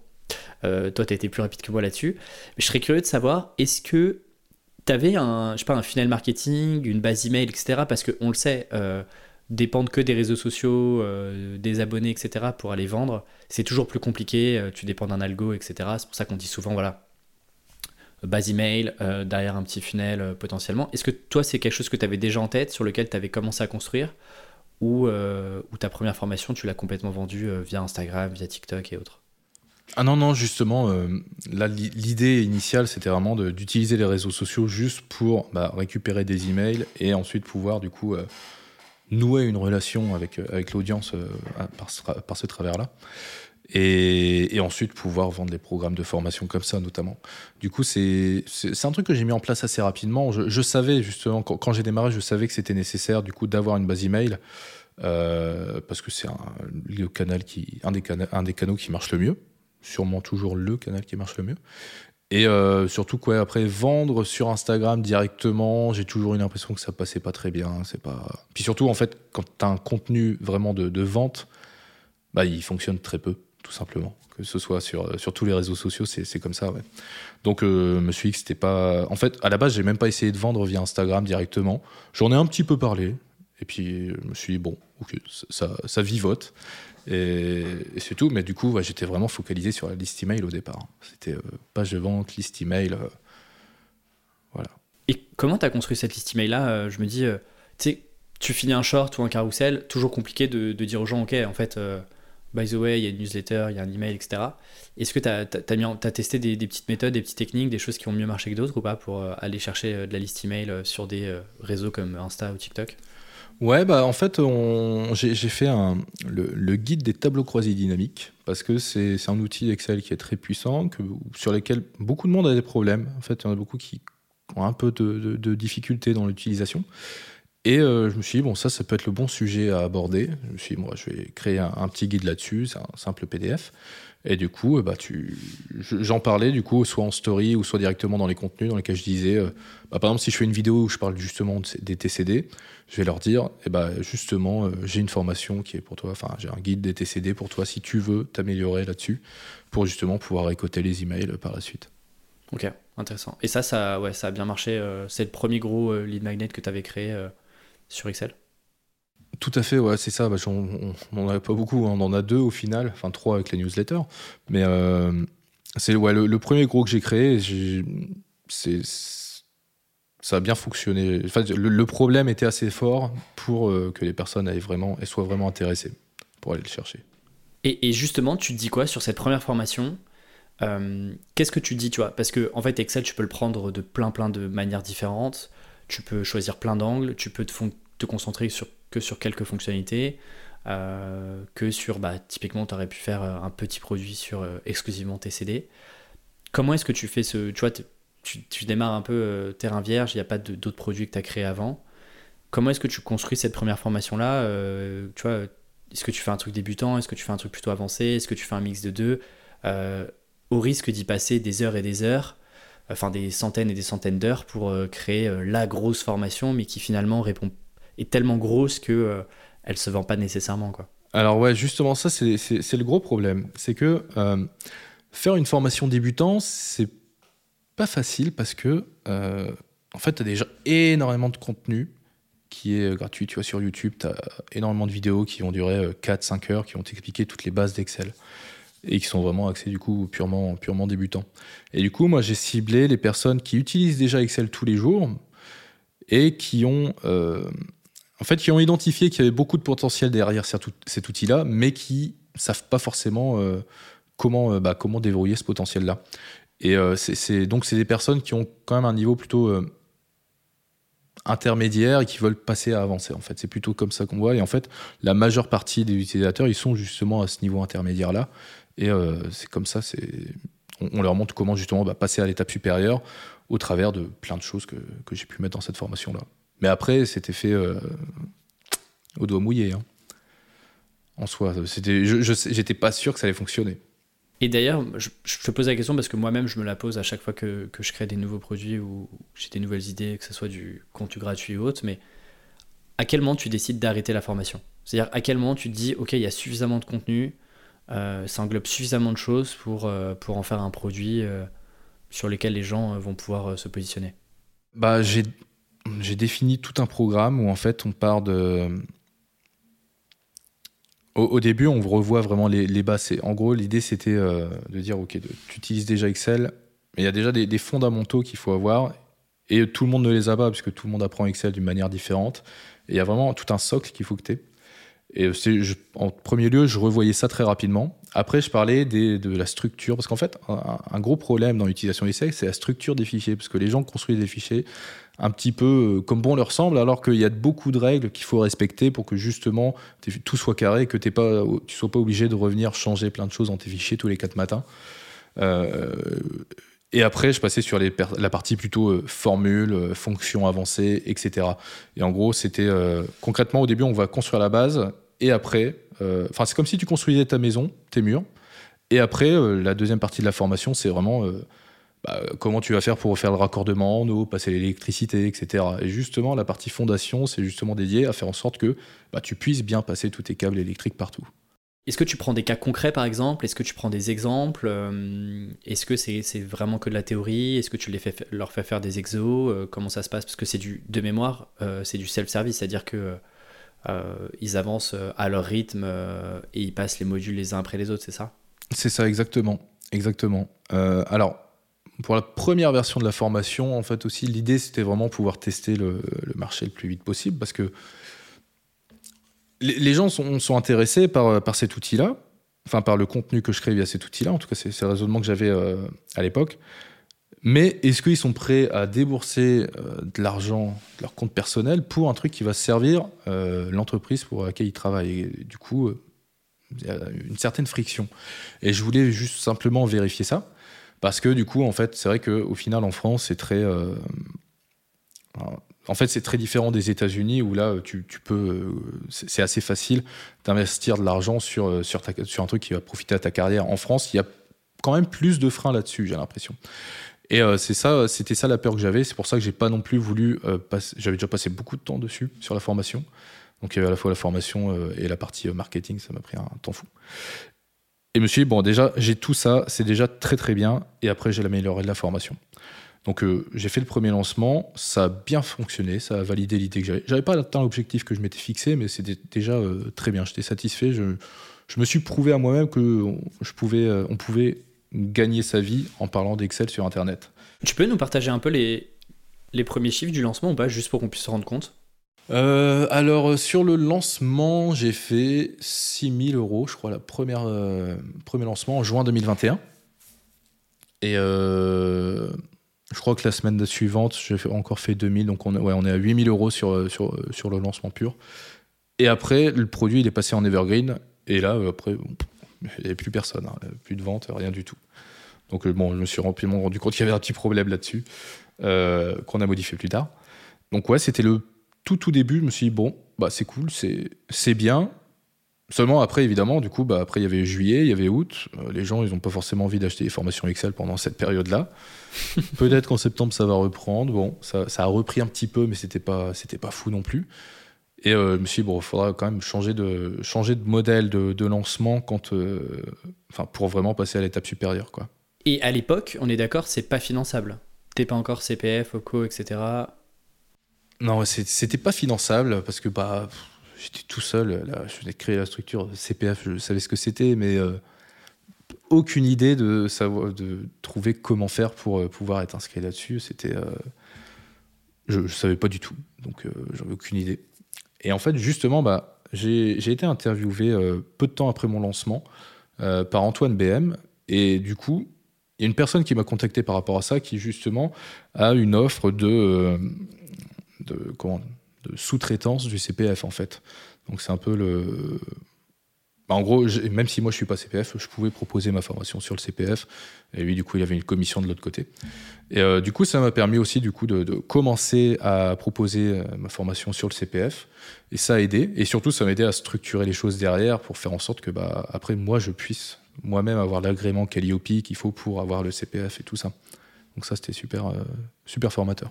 Ouais, parce qu'effectivement, tu, tu, tu, dis un truc assez, juste, c'est que potentiellement Excel, euh, sauf des, gars comme toi, euh, c'est pas un truc que tu vas faire sur ton en side où tu vas, bidouiller le week-end sur ton Excel.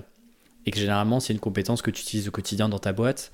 Et effectivement, tu vois, j'avais un peu la même réflexion que toi de se dire, mais tu vois, moi, je sais pas, je suis salarié demain. C'est vrai que je me dis, tu vois, je me, je me questionne sur le fait de me dire, est-ce que je vais vraiment payer une formation, je sais pas, 1000 euros pour développer des compétences qui vont aussi servir l'entreprise euh, et qui vont pas servir mon intérêt personnel et égoïste euh, à très court terme, de dire même si effectivement tu apprends, tu développes des compétences sur Excel, etc., ça nourrit un projet plus gros qui est euh, le projet de l'entreprise. et c'est vrai qu'effectivement, parce qu'à l'époque, tu passais que par les salariés, quoi. T'étais pas encore en train de, dire est-ce que côté entreprise, je peux pas faire une entrée par la porte entreprise, les responsables formation, les RH, etc.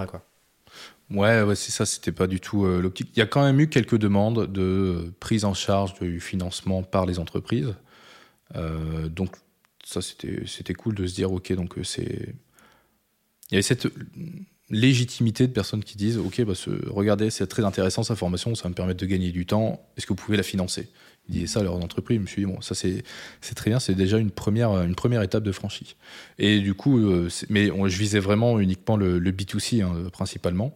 Euh, même aujourd'hui, c'est euh, la majeure partie de notre activité. Et euh, c'était la, grosse surprise de voir que oui, vraiment, il y a, y a, un marché sur Excel pour, pour le B2C en fait. Et d'ailleurs, tu as une strate un peu différente. Tu vois, tout à l'heure, tu m'as parlé de Miss Excel, qui a une, quand même une inspiration côté US. Si on regarde un peu, elle, ses produits, alors elle, elle, elle a plutôt une strate de vendre plein de produits avec des paniers moyens qui sont assez peu élevés. Je crois que son plus gros produit, qui est un bundle de plein de trucs, est autour de 900 dollars mais généralement ces produits sont entre 150 et 250 euh, dollars. Euh, toi, tu as fait le choix inverse. En tout cas, aujourd'hui, quand, on voit les, deux produits de formation que tu as, c'est des produits qui sont euh, bah, à plus de, plus de 1000 euros, voire beaucoup plus pour certains. C'est quoi, toi, la stratégie tu vois, d'avoir eu côté gros panier moyen versus te dire bah, est-ce que je ne répliquerai pas le modèle en ayant des plus petits produits? Je, me doute que tu n'as peut-être pas fait ça de mouillé, que derrière, il y avait peut-être une réflexion stratégique. Ouais, oui, oui, exactement. Bah, après, euh, au tout début, la formation était beaucoup. La première formation que j'ai fait, qui s'appelle le décollage, était beaucoup moins chère. Elle était à 300 ou 400 euros. Je crois que c'était 400, je sais plus. Et euh, en fait, euh, c'est quand, quand j'ai commencé à échanger avec Logan, c'était en fin 2021, du coup, Logan qui, nous a introduit, Alexis et moi. Il m'a dit, mais en fait, ta, formation, elle n'est pas assez chère. Tu, elle n'est pas assez chère par rapport à tout le contenu qu'il y a derrière. C'est faut, qu'elle soit beaucoup plus chère. Du coup, je me suis dit, bah ouais, mais euh, comment je fais pour augmenter les prix? Et euh, en fait, après, ce qui s'est passé, c'est que euh, de toute façon, je me suis rendu compte, au moment où j'ai sorti un deuxième produit, que la première, elle était plus du tout au niveau de qualité de ce que j'attendais. Tout simplement parce que c'était la première formation que j'ai voulu la faire rapidement et que j'avais mis le moins de moyens possible parce que je savais pas la rentabilité qu'il allait y avoir derrière. Du coup, je l'ai totalement reconstruite de Enfin, ça garde à peu près la même structure. J'ai rajouté énormément de choses. Il y a plus de moyens. Il y a, euh, un suivi derrière. Là maintenant, on a même euh, Virginie qui est notre référente pédagogique qui va du coup euh, bah, assister chacun, enfin contacter chacun de nos stagiaires pour bah, s'assurer que tout va bien avec eux dans la formation. Et là maintenant, c'est aussi pour ça que le prix a augmenté, c'est qu'il y a vraiment beaucoup beaucoup plus de moyens derrière? Il y a toute une équipe qui est là pour nos clients. Et on, s'était dit aussi, bah, on, va tester, euh, on, va tester, voir si ça, peut toujours fonctionner. Et bah, jusqu'à preuve du contraire, ça fonctionne bien, mais c'est surtout le fait, au final, pour répondre à ta question, surtout le fait qu'on a ajouté beaucoup de valeur dans les produits derrière, pour, qui nous a permis d'augmenter nos tarifs. Et pas juste, on pas juste dire on va augmenter les tarifs et voir si ça tient. Ouais. Mais tu vois, par exemple, tout à l'heure, tu parlais d'Antoine BM. Ouais. Tu vois, lui, par exemple, a une stratégie plutôt petit produit. Il assume de pas forcément faire de suivi, euh, enfin, à moins que c'est échangé, mais euh, aux dernières nouvelles, c'était, bah, il n'y a pas forcément de suivi, c'est des petits produits, euh, tu les prends, tu t'avances comme tu veux, etc. Versus, bah, tu vois, si je prends mon cas, bah, le bootcamp, c'est entre, c'est minimum, le prix d'entrée, c'est à 2000 euros. Bah, forcément, tu peux pas, c'est pas la même, le même suivi, la même qualité, etc il y a beaucoup plus de choses derrière. Mais tu aurais pu avoir une stratégie de bah, moi, en fait, mon business, c'est de lancer des plus petits produits et faire plus de volume. Qu'est-ce qui t'a. Euh, est-ce que tu as consciemment choisi une des deux voies, de te dire, OK, non, en fait, moi, je veux avoir plutôt quelques formations, quelques grosses formations, euh, sur lesquelles bah, j'ai une marge qui est diminuée parce que il y a du suivi, il y a des personnes qui bossent dessus, je passe plus de temps sur les formations, etc. Est-ce que ouais, c'était un choix conscient de te dire euh, je vais plutôt sur une stratégie plus gros produit, faire moins de volume éventuellement, euh, mais, euh, mais je construis des choses peut-être un peu plus grosses? Ouais, c'était la volonté vraiment de créer des choses beaucoup plus grosses parce que, en fait, c'est aussi parce que du coup, sur, sur Excel, tu as énormément de contenu gratuit et j'avais peur qu'en faisant de, petits produits, bah, les gens considèrent que c'était juste un, un tuto YouTube amélioré, tu vois. Après, ça c'était juste dans ma tête. Euh, je me suis rendu compte avec le temps que c'était, juste une croyance et qu'au final, euh, c'est une stratégie qui peut tout à fait fonctionner sur euh, la niche Excel. qu'on va d'ailleurs tester d'une manière mais dont je, ne peux pas parler. en fait, mais je préfère faire des gros produits parce que ça, ça englobe quelque chose de plus, plus large et surtout, plus j'ai l'impression qu'il y a plus d'impact sur la vie des gens quand tu as un, gros produit que quand tu as un plus petit produit, ou des fois, tu en as certains qui les achètent, où c'est un peu un achat compulsif. Et au final, ils ne la consultent jamais, ils oublient qu'ils ont acheté ce, produit-là. Et donc, euh, tu dis, bon, bah, ça fait rentrer de l'argent dans la caisse, mais euh, quel a été mon impact derrière? Je comprends. Et si on revient, donc, tu fais ce premier lancement-là, tu dis, OK, je fais 6-8 000 euros. Euh, je valide quand même qu'il y a un besoin, qu'il y a un truc, euh, qu'il faut aller creuser. Euh, je crois que c'est ton deuxième lancement qui, pour le coup, fait euh, de mémoire 80 000 euros, je crois, sur un lancement, ou en tout cas, bref, ça, marche quand même plutôt bien. c'était le troisième, ouais. Mais ouais. Troisième, ok. Tout ça sur ta première année, du coup, on est d'accord. Là, on parle de quelques mois d'intervalle à chaque fois. C'est ça, bah, pour, refaire l'historique, concrètement, en... donc il y a eu le premier lancement, 6-8 000 euros, en juin 2021. Décembre 2021, Là, j'ai sorti une deuxième formation qui, elle, va apprendre le, VBA, donc c'est un langage de programmation qui te permet d'automatiser des choses en Excel. Et là, de mémoire, on était à 35 000 euros, je crois, de chiffre d'affaires sur le lancement, euh, dont une partie en CPF. Et après, euh, c'est sur le troisième lancement où là, j'avais fait une promo, j'avais réduit le prix d'une formation parce que j'allais la sortir du catalogue pendant six mois et elle allait être totalement retravaillée, etc.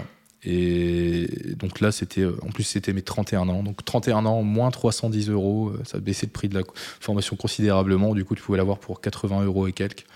Et donc, euh, ça, ça a très bien fonctionné. Ça a permis de vraiment passer la. On a passé la troisième à ce moment-là et ça a permis, du coup, d'agrandir l'équipe. Et, parce que, du coup, il y avait tout le fond de roulement nécessaire. Ouais, parce que là, je me dis c'est-à-dire que faire un lancement à 80 000 euros, euh, pour, plein de gens, c'est euh, très bien. Euh, globalement, c'est plus ou moins, par exemple, moi, ce que je fais sur, sur, le bootcamp, sauf que bah, moi, j'ai assez peu de personnes. Tu vois, je, peux encore le contrôler. C'est 30, 32 personnes à chaque fois, qui sont le maximum que je fixe sur chaque promotion. toi, avec un produit en promotion, bah là, pour le coup, tu as fait quand même pas mal de volume, donc ça fait une grosse montée en charge. Beaucoup de personnes qui arrivent sur, sur les formations. À l'époque, tu es encore tout seul. On est d'accord Au moment où tu fais ce lancement-là, moi je me dis, là tu vois, je, stresse pour toi. Je me dis, euh, je sais pas, il y a potentiellement 500, 800 euh, personnes qui arrivent. Euh, comment tu gères le truc? Parce que, parce que là, je suppose que c'est service client, t'en as toujours qui ont des bugs, qui te posent des questions, etc. Tu peux plus gérer 800 emails que tu reçois, plus tout le contenu gratuit, etc. Comment est-ce que tu gères, tu vois, cette transition montée en charge où tu te dis, je peux plus faire tout seul, il faut que je recrute quelqu'un. Toi, tu es, un peu dans quel état d'esprit à ce moment-là? Euh, ah bah alors ouais, je sors du lancement très fatigué parce que c'était très intense de euh, bah, avoir toutes ces notifications de partout, les messages sur Insta, les mails, euh, les, les, notifications Stripe, elles sont bienvenues celles-là. C'était très très chronophage de gérer tout ça. Et en plus, la semaine d'après, euh, on partait en vacances. Je savais que de toute façon, j'avais besoin de vacances, donc c'était, ça tombait pile poil. Et donc, je me suis rendu compte quand même pendant les vacances que je devais quand même pas mal bosser. Il y avait encore pas mal de mails de personnes à qui je devais répondre. Et au, bout d'un moment, j'ai dû me mettre en mode survie pour euh, si je pouvais, enfin pour pouvoir continuer. Euh, tout simplement, en gros, c'était le mode euh, si tu m'envoies un, mail, je l'ai vu, je l'ai regardé, c'est très bien, j'ai pas pris le temps d'y répondre. Et du coup, c'est si tu me renvoies à nouveau le mail ou si tu me, tu me relances, là, je me dis ah ouais, donc ça, ça va être important, je vais y répondre. Et c'est dommage, mais j'ai vraiment pas pu faire autrement. C'était ça ou, ma santé mentale. Donc, donc voilà, je suis toujours vivant et sain, sain d'esprit apparemment, donc euh, un choix a été fait. Et là, tu dis, ok, je peux plus, euh, je peux plus être tout seul, quoi. Là, c'est plus gérable. Exactement, exactement. Je me dis, bon, euh, ça faisait déjà un moment que ça me trottait dans la tête. Je me disais, bon, au un moment, enfin, en fait, je, me, je me disais pas, je vais recruter. Je me suis dit, si je recrute un jour, ou si je peux recruter, il faudrait que la personne fasse ça, ça, ça. En tout cas, je, je déléguerai ces parties-là. Et, et, donc là, je me suis dit, bon, il va falloir urgemment recruter parce que ça va pas être possible euh, longtemps. Euh, donc euh, dès fin, bah, je crois que c'est juste en rentrant de ma semaine de vacances après le lancement, je me suis dit bon ok là je lance le recrutement. Et même pendant mes vacances, j'ai commencé à préparer des trucs sur le recrutement. J'ai commencé à préparer le process parce que j'ai fait un truc bien défini pour me faire gagner du temps justement dans le recrutement et avoir à faire passer le moins d'entretiens possible. Et donc après, j'ai fait passer quelques entretiens et le 9 mars, du coup, Amandine a rejoint l'équipe pour euh, du coup m'assister euh, sur euh, énormément de choses. Et justement, on parle de recrutement. Certains que je n'aimerais pas parlent de recrutement quand finalement c'est des freelances qui bossent à temps plein pour eux. Toi, tu as fait un choix différent, c'est-à-dire que tu t'es dit, bah non, c'est trop facile de recruter des freelances de temps en temps, euh, c'est pas assez de charge, etc. Tu te dis, bah non, en fait, mon premier, mon premier, euh, la première personne qui va rejoindre l'équipe, on y va directement euh, pied sur pied sur l'accélérateur et on prend quelqu'un en CDI. Qu'est-ce qui, pourquoi est-ce que tu as voulu recruter directement en CDI alors que tu aurais pu choisir la solution? Est-ce que c'est une solution de facilité? Je sais pas, mais la solution de transition qui est de te dire, bah en fait, je vais recruter, je pas, un ou une assistante ou une personne qui va gérer un peu la partie euh, operation, euh, process, etc. de l'entreprise en freelance, quelques jours par semaine, etc. Qu'est-ce qui motive ton choix de te dire il faut que je recrute quelqu'un en CDI euh, et sur lequel du coup tu as une responsabilité où bah, tous les mois là y a, pour le coup il y a un peu d'argent qui sort quoi. Ouais. Bah, je, me, je me suis posé la question est-ce que je recrute un freelance? En fait, je me suis dit, la, palette de, tâches était tellement variée qu'il m'en aurait fallu 5-6. Donc je me suis dit, autant prendre une personne euh, qui sera là et qui, qui, est tout à fait au courant de la situation en arrivant. C'est-à-dire, il y a énormément de choses à faire. Pour l'instant, je suis tout seul. On sera deux. Et euh, ça va une. L'idée, c'était aussi de montrer que c'était une expérience très, euh, très enrichissante parce que du coup, c'est, bah, tu vois tout ce qu'il y a derrière le rideau. Tu vois, c'est pas juste un compte Instagram, mais il y a énormément de choses qui tournent en fait. Et pouvoir du coup vraiment m'assister là-dessus. Et en plus de ça, la volonté, c'était aussi vraiment d'avoir une personne qui, fait partie intégrante de l'équipe. Alors ça, c'est aussi dans, ma tête que j'ai un peu ce, petit blocage-là, peut-être, c'est que du coup, j'ai l'impression que l'implication entre les freelances et un salarié dans l'entreprise n'est pas forcément la même, en fait. Et que du coup, bah, un freelance, euh, il a fini sa tâche, après, bah, c'est parti. Alors qu'un salarié, il, va chercher d'autres choses à pouvoir faire. Il va aller gratter sur d'autres sujets, euh, sur d'autres problèmes qu'il peut y avoir dans l'entreprise et chercher à les résoudre derrière. Et euh, j'avais surtout envie d'avoir ce, côté vraiment esprit d'équipe où aussi, quand on discute, c'est pas juste, comment dire, de. C'est pas juste transactionnel en fait en soi. Je sais pas trop comment expliquer ça, mais c'est pas juste pour dire bah du coup tu as une tâche à faire pour laquelle tu vas être rémunéré on va parler de cette tâche-là, et puis c'est tout. Et après, c'est silence radio. Mais euh, pouvoir créer toute une émulsion, en fait, autour de tout ça, autour du projet. Ouais, pouvoir l'impliquer un peu plus que euh, simplement, euh, ah bah voilà ton périmètre sur une mission freelance, qui est normal. Tu, fais appel à un freelance pour une, un besoin défini, ou en tout cas pour répondre à une problématique. Si ça sort du périmètre, effectivement, c'est quelque chose qui doit être facturé par le freelance parce que c'est du temps qui passe sur le projet qui passe pas avec un autre client, par exemple. Quoi. Et, tu, me disais que ton process de recrutement, tu l'avais bossé, etc. Est-ce que tu peux, tu peux, tu peux m'en parler un petit peu Je serais curieux de savoir un peu ce que tu as mis en place, des choses que tu as testées, etc. Ouais, ça marche. Alors, euh, ce que j'avais fait, c'est simplement, donc j'en avais parlé euh, via la liste email et euh, sur Insta, dans les stories. Alors, j'ai plus le processus tout à fait exact, exact en tête, mais en gros, il y avait. la première étape, c'était un peu un, filtre anti-touriste pour enlever tous ceux qui, qui viennent, mais ils savent pas trop pourquoi, ou ils ils n'ont pas le, le, 1% de volonté qu'il faut pour, pour, qu'on puisse travailler ensemble, en fait. parce que ce que j'ai fait, c'est que j'ai pas demandé de CV du tout. Euh, l'expérience de la personne, c'est un truc dont on a rapidement parlé pendant les entretiens, et puis euh, voilà, c'était pas vraiment euh, l'important. Et l'idée, c'était déjà voir, dans un premier temps, est-ce que la personne, elle a au moins le, minimum de volonté nécessaire pour qu'on travaille ensemble, pour aller chercher quelques infos. Du coup, je lui demandais des trucs genre quel est le SIRET de l'entreprise. Tu, tu cherches euh, Tom Alexeller, ou d'un moment sur le site, tu as les mentions légales, tu vas trouver ça quelque part, et, voilà, tu vas sur société.com, tu mets mon nom et tu trouves. Euh, il y avait ça, il y avait. Euh, il y avait quelques notions, il y avait des trucs dans recherche. Est-ce que ton premier réflexe, quand on te pose une question, c'était est-ce que c'est d'aller chercher sur Google ou de dire bah non, je ne sais pas Et j'allais me poser la question qu'est-ce que le copywriting? Parce que je me suis dit bon, c'est probablement pas une personne qui et euh, au courant de ça, vu que c'est majoritairement des salariés, euh, donc j'avais posé cette question-là, et euh, donc certaines personnes m'avaient répondu, bah je sais pas. Je me suis dit bon bah fallait fallait chercher au moins. T'avais avais autour de toi les moyens qui permettaient de répondre à ça, surtout que c'était j'avais ouvert pendant une semaine les formulaires pour pour répondre à, ces questions-là, et et voilà. Donc ça c'était la première partie du test. Il y avait quelques autres questions, mais j'ai plus tout en tête.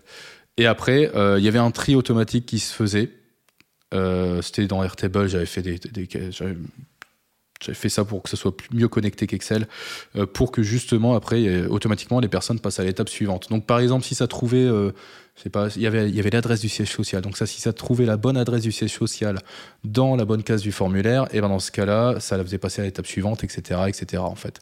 Et du coup il y avait un système de scoring qui avait été mis en place. Donc ça, c'était la première étape. La deuxième, on testait d'autres compétences. Donc en gros, là, euh, je leur demandais plutôt euh, de faire un... Il y avait eu quelques questions sur Excel, euh, répondre à un message client, que je vois si la personne elle prend bien le temps de bah, d'écrire correctement, son orthographe, la manière de s'exprimer, etc. C'était ce genre de choses-là, en fait, par rapport... C'était à chaque fois des choses en rapport aux tâches qu'il qui, qui attendait. Et du coup, là, il y avait un peu de vérification manuelle, mais ça allait encore, c'était assez rapide. Et après, euh, le dernier test, c'était un truc sur euh, Zapier et Active Campaign, parce que là, là-dessus, j'avais besoin d'aller surtout sur Active Campaign pour la mise en place de campagne, etc.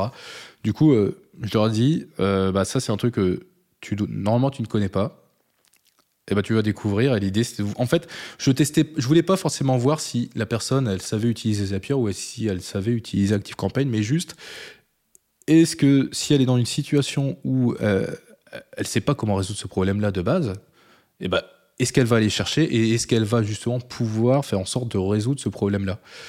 Et du coup, ça a bien fonctionné parce que je crois qu'il y a eu plus de 200 candidatures à la base euh, sur la première étape. Et au final, j'ai fait passer, euh, je sais même plus combien d'entretiens j'ai fait passer, j'en ai fait passer 4, 5, je crois. Et, voilà. Donc, ouais, petit tribal. je voulais absolument maximiser euh, mon temps. Et, ça, c'est un process qu'on a gardé après pour les futurs recrutements. Euh, enfin, en fait, techniquement, il n'y a qu'un seul recrutement qu'on a fait avec ce process-là, euh, en, plus, en, plus, je veux dire, pour, euh, pour Virginie. mais du coup, c'est un truc qu'on a gardé. L'idée, c'est de maximiser le temps de chacun. parce que surtout que je suis assez. Enfin, les CV, c'est bien, mais en fait, bah, qu'est-ce que tu en fais? Tu, mets ce que tu veux derrière un CV et rien de mieux que de tester vraiment les compétences des personnes pour les recruter.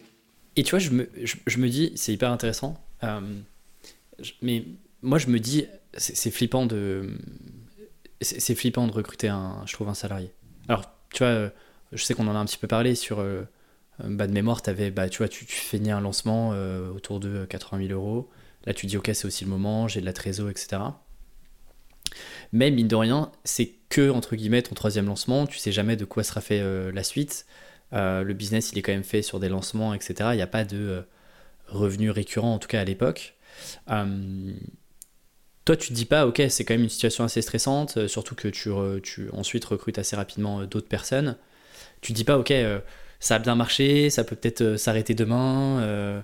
tu vois, d'un point de vue charge mentale et tout, c'est pas un truc qui te pèse tant que ça finalement sur tes premiers recrutements? Ah si, si, c'est très stressant les premiers mois. Euh, quand tu te dis, bon, ok, donc en fait, là, les, salariés, ça coûte autant. Euh, en France, entre le, salaire net et le, ce que tu payes vraiment, si tu additionnes tout, il y a une sacrée différence. Euh, mais c'est vrai que oui, c'est du stress derrière. Après, c'est. On, ne peut pas faire ça en soi. Demain, tout pourrait s'arrêter. Bah ouais, c'est tout. C'est comme ça. Mais au final, ça aura permis, euh, pendant euh, plusieurs mois, euh, d'avoir, d'avoir pu avoir des salariés qui ont fait quand même grandir l'activité. Même si bah, demain, l'activité doit s'arrêter pour une raison X ou Y, bah, tant pis, elles pourront retrouver un autre boulot et elles auront cette expérience-là derrière. Et puis pour moi, bah, je me dirais, bon, bah, je vais repartir de zéro, on va recommencer solo comme avant. Et puis, et puis voilà. Mais c'est, normal que ça soit stressant, parce que c'est quand même une grosse responsabilité, parce qu'en fait, c'est c'est presque, tu peux presque te dire que c'est toi qui vas aller nourrir euh, la famille de cette personne-là, si tu exagères un petit peu, euh, vu que c'est euh, du coup c'est toi qui verses le salaire. Mais je pense que c'est bien en fait justement de, faire ça, tu vois, de participer à la vie des gens. Et, comment tu as structuré là aujourd'hui tu, me disais 4 salariés, 6-7 freelances qui bossent avec toi, plus, plus toi aujourd'hui bah, qui, qui, te verse aussi un salaire. Mais globalement, tu vois, les 4 salariés, c'est quoi un peu leur rôle aujourd'hui?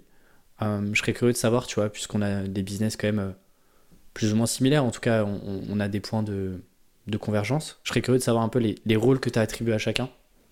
Alors oui, du coup, donc quatre salariés. Euh, donc dans l'ordre, il y a Amandine qui est arrivée au tout début, en mars 2021. Non, 2022, pardon. Et qui, du coup, elle, c'était... elle faisait absolument tout. La petite fée Amandine, euh, avec sa baguette magique, elle, elle arrive à résoudre énormément de problèmes. Et après, en fait, quand j'ai fait la première vague de recrutement, enfin pour le premier poste, euh, j'ai aussi du coup rencontré Lisa pendant les entretiens. Et je me suis dit, tiens, Lisa, qu'elle avait un, potentiel et que c'était plus euh, sur le long terme, ça allait être très utile. En fait, ce que je veux dire, c'est que j'avais besoin, au, début, j'avais vraiment besoin de bras. Du coup, Amandine, c'était euh, la femme parfaite pour faire ça. Elle est arrivée, elle m'a énormément aidé. Ça a été euh, une vraie bouffée d'oxygène de, de l'avoir avec moi. Et en fait, après, du coup, je me suis dit, bah, je vais recruter euh, Lisa. Après, de toute façon, elle n'était pas disponible tout de suite. Et c'était, mieux comme ça. du coup, elle est arrivée fin mai. Et par contre, le problème que j'avais, c'est que moi, j'avais du coup les intitulés de poste, c'était assistante organisationnelle. Et du coup, j'avais deux personnes qui avaient le même intitulé. Après, il faut dire, alors, qu'est-ce que vous allez faire? Comment on va répartir les tâches? Donc ça, c'était un vrai challenge au début. Mais ça s'est bien passé malgré tout, apparemment, euh, puisqu'elles sont toujours là aujourd'hui. Et donc, on a bien réparti les tâches et après, on a vraiment structuré l'activité avec maintenant, du coup, euh, Lisa qui est, du coup, elle est responsable opérationnelle. C'est l'équivalent du poste d'intégratrice aussi qui est connu avec le, duo visionnaire intégrateur du bouquin Rocket Fuel. Et donc, euh, responsable opérationnel, c'est elle qui va faire en sorte que euh, tous les rouages de l'engrenage, tous les rouages de l'entreprise soient bien placés au bon endroit, bien huilés, que ça tourne dans le bon sens et que la, machine roule en fait. C'est elle qui va faire ça principalement et notamment aussi s'occuper de euh, la relation avec les différents freelances, enfin la majeure partie des freelances, on est certain que c'est moi directement, euh, pour s'assurer que bah, l'information soit bien transmise, etc., tout soit rendu à temps et que les, les projets avancent correctement. Et elle a ajouté beaucoup d'organisations dans l'entreprise. Maintenant, on a des un Notion rempli d'énormément de, toute une base documentaire. C'est vraiment génial d'avoir ça. Euh, c'est pas du tout quelque chose que j'aurais pu mettre en place moi-même, parce moi je suis très bordélique. Et euh, le pire, c'est qu'il y a des bordéliques qui, au bout d'un moment, euh, ils mettent du bordel, ils se mettent à ranger. Mais moi, je, je, m'y acclimate très bien au bordel. Donc c'est un peu dangereux ça, surtout dans une entreprise. Donc Lisa, elle a beaucoup, vraiment beaucoup, beaucoup aidé là-dessus. Et Amandine, du coup, Amandine, en fait, elle est à la fois assistante exécutive, c'est-à-dire que c'est un peu mon deuxième cerveau sur beaucoup de sujets. et euh, responsable administratif sur tout ce qui va être bah, juridique, compta, finance, etc. Et elle mène vraiment énormément là-dessus. Et après, on a également, maintenant, il y a Virginie qui est arrivée en janvier. On avait commencé le recrutement en novembre, le temps qu'elle arrive. Et en fait, elle, son, son objectif, c'est de vraiment d'accompagner tous nos clients pendant le parcours de formation. Euh, prendre la température, comprendre comment ça va, s'il y a des problèmes, bah, vraiment euh, faire en sorte de les résoudre. Et, nous faire remonter, l'info client, parce que c'est vrai que vu qu'on est une école en ligne, on n'a pas toujours, on a l'occasion d'échanger avec les clients. Il y en a, ils, ils prennent nos programmes de formation, ils les font du début à la fin, et après c'est tout. Et ça se passe peut-être très bien, peut-être que ça s'est pas bien passé, mais on n'a pas forcément eu de retour ou qu'on n'est pas toujours au courant. Et aussi, on veut leur montrer que bah, du coup, il y a vraiment des gens derrière eux et c'est pas juste euh, tu as, acheté des vidéos en ligne en fait. Et donc, elle est là, elle est là pour ça. Et donc, recrutée en novembre, elle est arrivée en janvier. Et en fait, entre temps, euh, il y a un deuxième recrutement qui a été fait. C'est Lucas, qui était mon monteur à la base. C'est comme ça qu'on s'est rencontrés. Et j'avais besoin de quelqu'un pour vraiment euh, m'aider sur la création de contenu, puisque ça, ça prend vraiment beaucoup de temps, surtout si tu veux faire des trucs vraiment quali et pas euh, toujours des trucs très, enfin pas toujours recycler les mêmes les mêmes choses. Euh, du coup, et puis en plus il y a d'autres projets qu'on a à côté, toujours sur la thématique Excel, mais plus au nom de Thomas Exceller. en fait, on a du coup d'autres projets là-dessus. Et du coup, Lucas est arrivé et lui, il est, comment on appelle, content manager. Donc c'est lui qui va vraiment euh, gérer la relation déjà aussi avec les agences avec qui on travaille sur une partie de la création de contenu, notamment par exemple pour, LinkedIn, euh, la, rédaction des posts, des choses comme ça. Euh, on va bientôt lancer YouTube aussi. Du coup, il y a pas mal de, de choses à gérer. En fait, ça permet l'idée d'avoir recruté notamment Lucas, c'est alors c'est pas juste d'avoir internalisé mon monteur en fait. L'idée c'est qu'il puisse vraiment me, me décharger d'une énorme partie de la création de contenu et qu'on puisse en plus de ça euh, mettre en place d'autres projets derrière. C'est super, enfin en tout cas sur le papier ça a l'air euh, super clair. J'en discutais avec euh, avec Stan Leloup de Marketing Mania qui me disait que bah, lui aussi a une, une équipe alors un peu plus grosse en freelance etc. Mais un des trucs qu'il qui me disait c'est que bah, il reste quand même malheureusement le goulot d'étranglement sur certains sujets, tu vois notamment la création de, vidéos, euh, l'enregistrement, l'écriture, etc., où il a du mal à déléguer ça. Euh, à l'époque, c'était beaucoup la partie formation, où il continuait de créer les formations. Moi, je me demande, tu vois, maintenant que tu as staffé une équipe autour de toi, euh, que ça soit une intégratrice, la partie contenu, etc., est-ce qu'il y a encore des trucs sur lesquels, bah, toi, tu restes le goulot d'étranglement, sur lesquels tu... Bah, l'équipe compte sur toi pour avancer, pour débloquer certains sujets, où chacun avance plus ou moins en autonomie? Sur certaines choses, oui. Après, il y a des choses où c'est vraiment sur la partie stratégique, euh, sur laquelle je travaille avec Lisa, parce qu'on est en train de lancer sur le B2B pour faire des formations présentielles avec des formateurs agréés par, notre entreprise. Euh, Là-dessus, euh, vu que est, on est sur de la stratégie, c'est normal que ça soit que je sois goulot d'étranglement. Mais sur des parties plus opérationnelles, c'est vrai que sur la création de contenu, oui et non. Oui et non. On a trouvé, il y a certaines vidéos euh, que fait Lucas c'est pas nos vidéos à nous, hein. c'est pas les vidéos de Thomas Lexeller. Sur toutes les vidéos publiées à Thomas Lexeller, moi je, suis dessus, c'est moi qui les tourne, j'enregistre la voix off. Et euh, là, du coup, je suis un goulot d'étranglement, mais il y en a certaines où là, c'est euh, Lucas qui fait tout de A à Z. Il y a juste une validation derrière de ma part pour m'assurer que ça peut partir, ça peut être publié, et après c'est bon. Mais euh, c'est sûr qu'il y a toujours un goulot d'étranglement. Après, il faut essayer de réduire le plus, essayer de le réduire le plus possible. Parce que surtout quand on est euh, bah, l'image de l'entreprise, moi, c'est pas juste euh, Exceller qui est le, nom juridique de la c'est Thomas l'Exceller. Donc forcément, euh, si demain il y a plus, si demain je suis plus du tout dans les vidéos, si on me voit plus jamais, si je suis plus sur Insta, dans les stories ou autre, bah ça va être, ça pourrait être un peu compliqué. Mais il y a plein, plein de manières de vraiment déléguer pas mal de choses qui à la base dépendraient uniquement de moi. Euh, par exemple, rien que pour, euh, tu vois, on a notre newsletter et la, rédaction des emails. Bah, moi, je, je rédige pas d'emails là-dessus, ça c'est un truc que j'ai jamais fait. Mais par contre, juste quand Logan a besoin euh, bah, d'idées pour pouvoir écrire ses différents emails, et en fait, moi, je vais juste enregistrer un loom, ça va me prendre 2-3 minutes, je vais exprimer l'idée face caméra, et puis après, je lui envoie. Et l'idée, je dirais même l'idéal, ça serait que on en ait toujours une petite dizaine d'avance. Euh, seulement, c'est pas le cas. Mais du coup, ça Logan est très autonome. Du coup, il sait aller piocher les bonnes idées qu'il faut, qui vont plaire justement à notre audience pour pouvoir en parler. Ok, intéressant. Et tu disais que vous créez d'autres contenus, parce qu'aujourd'hui, effectivement, euh, tu es la partie visible, euh, tu es l'incarnation de l'entreprise, ton Insta, ton TikTok, euh, même sur le site. Alors dis-moi si je me trompe, mais j'entends à demi-mot que vous avez d'autres canaux, vous êtes en train de travailler sur d'autres choses qui ne portent pas nécessairement ton visage à toi, c'est ça? Oui, oui, c'est ça concrètement. Alors, je vais pas dire sur quoi exactement, mais c'est ça. L'idée, c'est que euh, justement, ça revient sur le sujet gros produits, petits produits qu'on avait. Parce que le problème, c'est que euh, le fait d'avoir des petits produits, après une expérience que j'ai eue, je suis sûr que ça va fonctionner aussi sur, sur Excel. Mais je veux pas mettre ces petits produits en opposition aux gros produits que j'ai parce que bah, c'est assez compliqué de te dire, du coup, tu as 10 petits produits qui, au final, tu les additionnes, ça te fait ton gros produit. Euh, bah, ça, c'est peut-être pas, très, peut pas terrible je préfère éviter euh, de, mettre l'entreprise dans cette situation-là et toujours avoir juste des gros produits. Là, on va encore en sortir d'autres courant 2023. Et donc, on crée un autre canal d'acquisition qui est donc euh, pas du tout brandé euh, Exceller, sur laquelle on va pouvoir chercher à vendre de plus petits produits.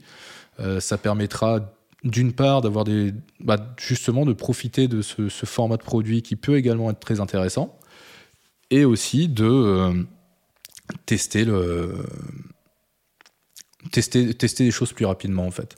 Si on a des idées de si j'ai une idée de formation bah, sur euh, la partie Thomas Lexeller, je peux pas la sortir comme ça. Il va vraiment falloir qu'on étudie tout et qu'on soit sûr qu'on on touche la cible en plein cœur et pas juste se dire bah tiens on va lancer une petite formation sur je sais pas Excel et ChatGPT par exemple. Euh, c'est un truc que j'aimerais beaucoup faire, mais je peux pas sortir une grosse formation là-dessus. Euh, déjà parce que j'aurais pas assez de contenu pour faire une très grosse formation. Et euh, surtout, si je passe plusieurs mois à créer un truc comme ça euh, bah, et que ça se plante, euh, ça coûte cher quand même. Mais de toute façon, maintenant, en fait, techniquement, c'est plus moi qui vais créer les nouveaux produits. Ok. Écoute, écoute, hyper intéressant. Parce qu'effectivement, aujourd'hui, c'est deux formations, deux formations qui sont finançables. tu me le disais, mais tu dépends bah, quasiment à 90% de ces financements-là. comment est-ce que toi, tu, vois la suite Tu prépares la suite? Parce que demain, je sais pas, pour une raison, et c'est déjà arrivé, euh, le CPF se durcit, euh, tout est un peu cuté, etc.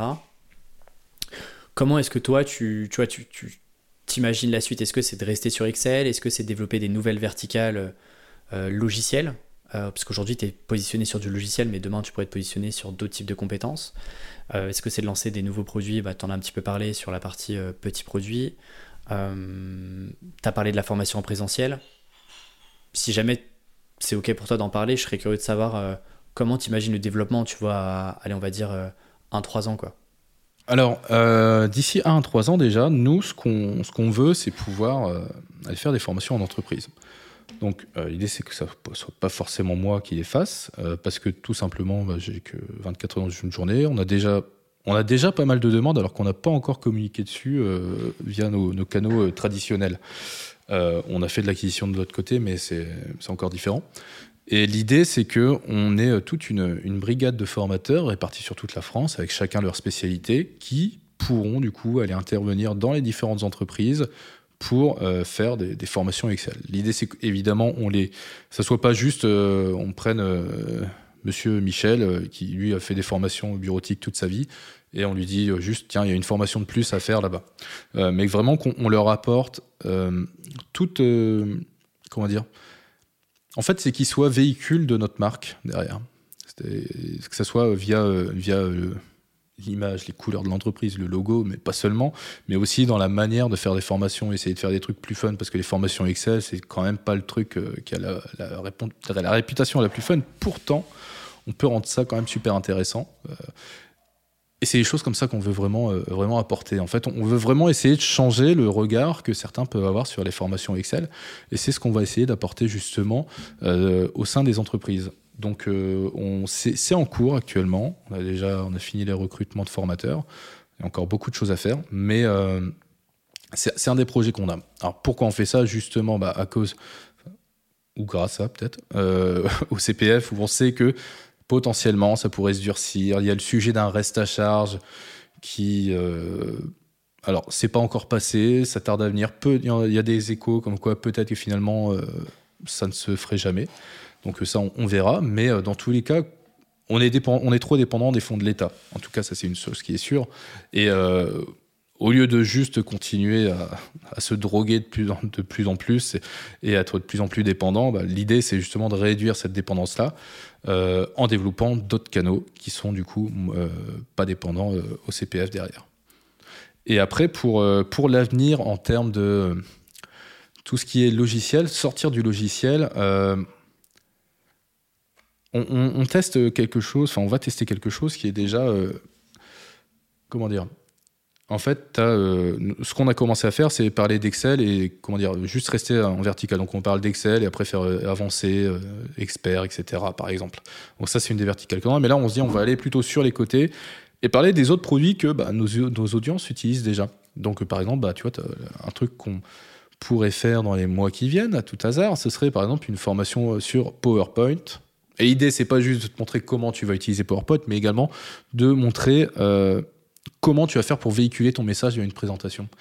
Et pour ça, j'ai une personne qui est experte là-dessus, qui euh, est un excellent communicant, qui va justement euh, intervenir pour, te, pour montrer comment tu vas faire pour que quand dans, ton, dans ta vie professionnelle, tu dois présenter quelque chose, que ce soit via une réunion en visio, une réunion autour de table ou même un truc en mode TEDx par exemple, tu puisses avoir le plus d'impact possible et faire en sorte que ton message soit le mieux compris de ton audience parce que c'est vraiment ça qu'il y a derrière. C'est pas juste utiliser comment utiliser PowerPoint, parce que ça, bon bah, on pourrait le faire, mais est-ce que c'est vraiment là-dessus qu'on a une valeur à ajouter? Je suis pas sûr. Je pense qu'il y a vraiment beaucoup de choses à faire. Et euh, ça, c'est un truc qui peut être vraiment très très très très important. Donc, on, essaie de se développer là-dessus. Euh, après, quitte à faire euh, toute la suite Office, je suis pas sûr non plus. Mais euh, on, étudie petit à petit vraiment pour s'élargir et du coup plus aller à à la verticale, mais vraiment essayer de partir un peu sur l'horizontale en fait. Ok, c'est un beau programme. D'ailleurs, je me demandais un truc, euh, tu vois, par exemple, as, sur certains softs US, euh, par exemple, je pense à HubSpot, tu as plein d'agences qui sont genre HubSpot Partner, par exemple. Est-ce que tu as ça pour Microsoft Genre, par exemple, je sais pas, devenir Excel Partner, je sais pas si ça s'appelle comme ça, tu vois, mais est-ce qu'il y a, y a aussi cette piste-là qui est peut-être à creuser, je sais pas? Alors, il y a un, ils ont un programme qui s'appelle MVP pour euh, Microsoft Most Valuable Professional. Et en fait, c'est un espèce d'award qui, qui, qui, donne à, ceux qui, prêchent la bonne parole des outils Microsoft. Et c'est pas que sur Excel, c'est vraiment sur tout. Et en fait, sur, Microsoft, il y a une énorme partie euh, sur tout ce qui est bah, développement, serveur, etc., que le grand public connaît un peu moins. Et il y a beaucoup de monde là-dessus. Après, j'ai eu l'occasion de discuter avec quelques personnes qui ont eu justement ces, ces, trophées, on va dire, qui en plus sont renouvelables chaque année. Mais après, c'est. Euh, comment dire C'est un peu. Euh, au début, je considérais que c'était un peu le Saint Graal pour moi. Je me suis dit, si un jour je suis MVP dans ma vie, c'est le plus beau jour de ma vie. Euh, pas que ma femme entende ça, mais. Pardon. et en fait après, après coup, après avoir échangé avec des personnes qui, eux, le sont, je me suis rendu compte que c'était pas forcément la, chose que je voulais parce que c'est très. T'as presque une certaine pression parce qu'en fait, c'est un truc qui est renouvelable et t'as un système de. De ce que j'ai compris, t'as un système de points où il faut que tu participes activement à euh, des réunions, des séminaires, etc., où tu vas vraiment contribuer à faire évoluer l'écosystème. Et en fait, c'est pas quelque chose que je, pourrais faire actuellement. Même si c'est génial de pouvoir se dire, euh, par exemple, que y a je participe à la création de nouvelles fonctionnalités dans Excel. Ça, va être génial de se dire ça, tu vois. C'est en fait les équipes Microsoft qui vont aller euh, prendre le pouls auprès de toi et savoir est-ce que ça serait une bonne chose de faire ça ou même, par exemple, sur euh, tout ce qui c'est juste les traductions de formules. Et eh ben ça, c'est les MVP qui sont consultés là-dessus notamment. donc c'est assez génial de dire qu'on peut contribuer à ça, mais je me dis que ça va quand même une charge de travail euh, assez importante. Ouais, c'est des focus. Euh. Ouais. Donc à choisir maintenant, je préfère être champion du monde d'Excel. Et surtout que, en fait, euh, moi je vois un peu le, côté. sur le papier, tu dis c'est cool et tout, tu as une certif, tu es partenaire de quelque chose, machin, etc. Je trouve que ce que tu dis est intéressant, c'est de dire, en fait, le problème c'est qu'une fois que tu l'as, eh ben, il faut le maintenir parce que si une année, pour une raison ou une autre, t'es plus partenaire, etc., bah, tu vois, on peut se dire de l'extérieur, ah, il y a un truc qui va pas, tiens, il y a peut-être des process quali qui sont pas bien, etc. Et donc, c'est presque parfois, tu vois, un peu un cadeau empoisonné parce que c'est un truc que du coup, il faut que tu maintiennes. Parce que si tu as basé toute ta com et ton marketing dessus, et bah, le jour où tu plus ça, bah, en fait, euh, le château de cartes peut s'écrouler, en tout cas, euh, peut se fragiliser un peu plus que euh, si tu pars de rien et que tu démarres et en fait, tu crées toute ton argumentation en dehors de je suis partenaire machin, je suis certifié machin, etc. Bah ouais, c'est ça. je pense que c'est tout à fait ce que tu dis. En fait, c'est un cadeau empoisonné. Et je voulais juste revenir sur, un truc sur euh, tu disais que euh, l'idée c'était d'avoir des, euh, formateurs qui soient formés à votre méthodologie, etc. Le risque c'est que tu perdes en qualité parce que ce c'est pas toi, c'est pas l'entreprise en tant que telle directement qui donne les formations. Au-delà effectivement d'avoir un t-shirt, des couleurs, des stickers, peu importe ce que tu veux, concrètement, tu t'y prends comment pour partager ta méthode quoi? C'est est-ce que c'est déjà suivre les formations Est-ce que je sais pas tu les réunis euh, pour les former en tant que en tant que formateur euh, Thomas l'exceller. Comment est-ce que ça enfin est-ce que tu as déjà quelques idées et tu as déjà exploré des pistes là-dessus ou pas? Ouais, c'est un, truc que je suis en train de construire en ce moment, c'est euh, tout un, onboarding pour, pour nos formateurs qui en fait bah, c'est comme une formation en ligne en fait, on va la structurer comme ça. qui vont pouvoir suivre, dans laquelle on va en fait leur expliquer tout ce qu'on attend d'eux, avec tout un, cahier des charges assez grand quand même, euh, et leur expliquer en gros euh, comment tu peux, quelles sont les méthodes que on met en place et que eux vont mettre en place et comment les appliquer du coup euh, en présentiel pour faire en sorte que les personnes soient vraiment accrochées dans la formation et qu'elles en retirent le plus possible parce que c'est pas juste comment dire, regarder la formation de, enfin que eux, c'est même pas regarder vu que c'est en présentiel, mais c'est pas juste suivre la formation du début à la fin, mais c'est aussi faire en sorte que eux, les, élèves en retirent le plus possible, euh, parce que ça c'est un, en fait, ça part du constat de, base que il y a beaucoup de formations Excel qui sont pas forcément très, qui apportent pas beaucoup de choses euh, aux, aux différents élèves. Il y a des retours qu'on a eu très fréquemment. C'est aussi pour ça qu'on a lancé ça, c'est que bah des fois, les élèves, ils en connaissent plus que le formateur. Et c'est un, vrai problème parce qu'il y a plein d'organismes de, formation qui testent pas vraiment le niveau de, des différents formateurs. Et nous, justement, c'est on a fait tout l'inverse. On a commencé par tester euh, le niveau des formateurs avec un test qui s'appelle le TOSA. C'est comme l'équivalent du TOEIC, mais sur Excel. Et tu le passes et as un score sur 1000. Et on a pris que ceux qui avaient euh, des notes euh, très élevées. Donc on est parti, je crois que c'est 800 à la base, 800 au minimum. Et sachant que dans les formateurs qu'on a recrutés, on en a même deux qui ont eu 1000 sur 1000. Donc ils sont chauds. Voilà. Les pépites. C'est ça, exactement. Parce que. Vas-y, Je peux juste un truc. En fait, ce qu'on cherchait aussi, c'est c'est pas juste une personne dont la compétence principale, c'est de transmettre une connaissance, mais que le sujet euh, dont elle est en train de parler, elle n'a pas forcément d'expertise dessus. Mais justement, raisonner à l'inverse, faire en sorte que la compétence principale de la personne, ça soit du coup Excel et que ça soit ça qu'elle transmette. Et nous, en fait, on va lui donner après les outils pour qu'elle puisse euh, bien transmettre cette connaissance-là. En gros, ce que tu cherches, c'est quelqu'un qui est expert métier et toi, tu, euh, tu vas l'équiper pour que ça devienne quelqu'un qui est pédagogue dans la méthodologie d'apprentissage qu'elle va délivrer euh, en présentiel. Quoi. Ouais, c'est ça. Et, mais d'ailleurs, on se rend compte au travers de l'entretien qu'il y en a déjà beaucoup qui. Euh, ils n'ont pas forcément fait de formation, enfin donné de formation, mais euh, ils sont déjà très pédagogues en la manière de faire parce que, en fait, ils ont déjà, vu qu'ils ont un très bon niveau sur Excel, il y a un peu une passion du truc, ils aiment beaucoup l'apprendre à leurs collègues déjà. Et ils aiment beaucoup justement déjà transmettre ces connaissances-là. Et euh, ils ont bien compris comment le faire. Et hum, dernière question sur cette partie-là. Hum, comment ça marche? C'est-à-dire qu'ils payent un droit d'entrée pour, euh, pour avoir accès à, ce, à cet écosystème, à ce mentoring, etc. Est-ce que ce sont des commerciaux détachés? C'est-à-dire que euh, ils vendent sous votre nom et, et vous prenez un cut. Est-ce que c'est déjà un peu défini là-dessus ou pas?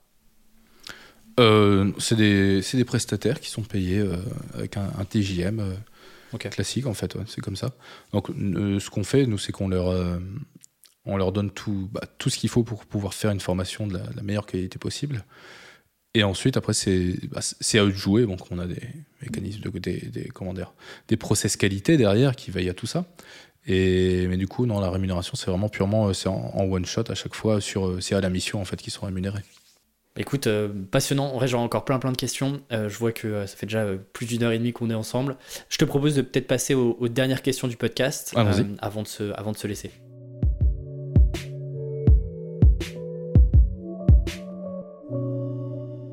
C'est quoi le meilleur investissement que tu fait sur les 12 derniers mois? Ça peut être du matériel, je sais pas, un voyage, un kiff, une expérience. Sur les 12 derniers mois, alors je, suis presque tenté de chercher où est mon agenda. Euh, mais en fait, ça va pas être un truc euh, matériel ou autre. C'est vraiment, euh, bah, c'est, en fait, c'est sur toute l'équipe. quand je regarde où j'en étais il y a encore un an, bah là, il y a un an, je venais d'accueillir ma première salariée. On était encore tout petit. et là, c'est, on dépassé, on n'arrête pas de dépasser les objectifs. C'est presque gênant. donc bon, ouais, c'est ça, c'est l'équipe. Le meilleur investissement que j'ai pu faire, c'est clairement l'équipe. C'est, je pourrais jamais les remercier assez. Bah, tu peux déjà leur envoyer l'épisode. Tu le, leur mettras le tab code.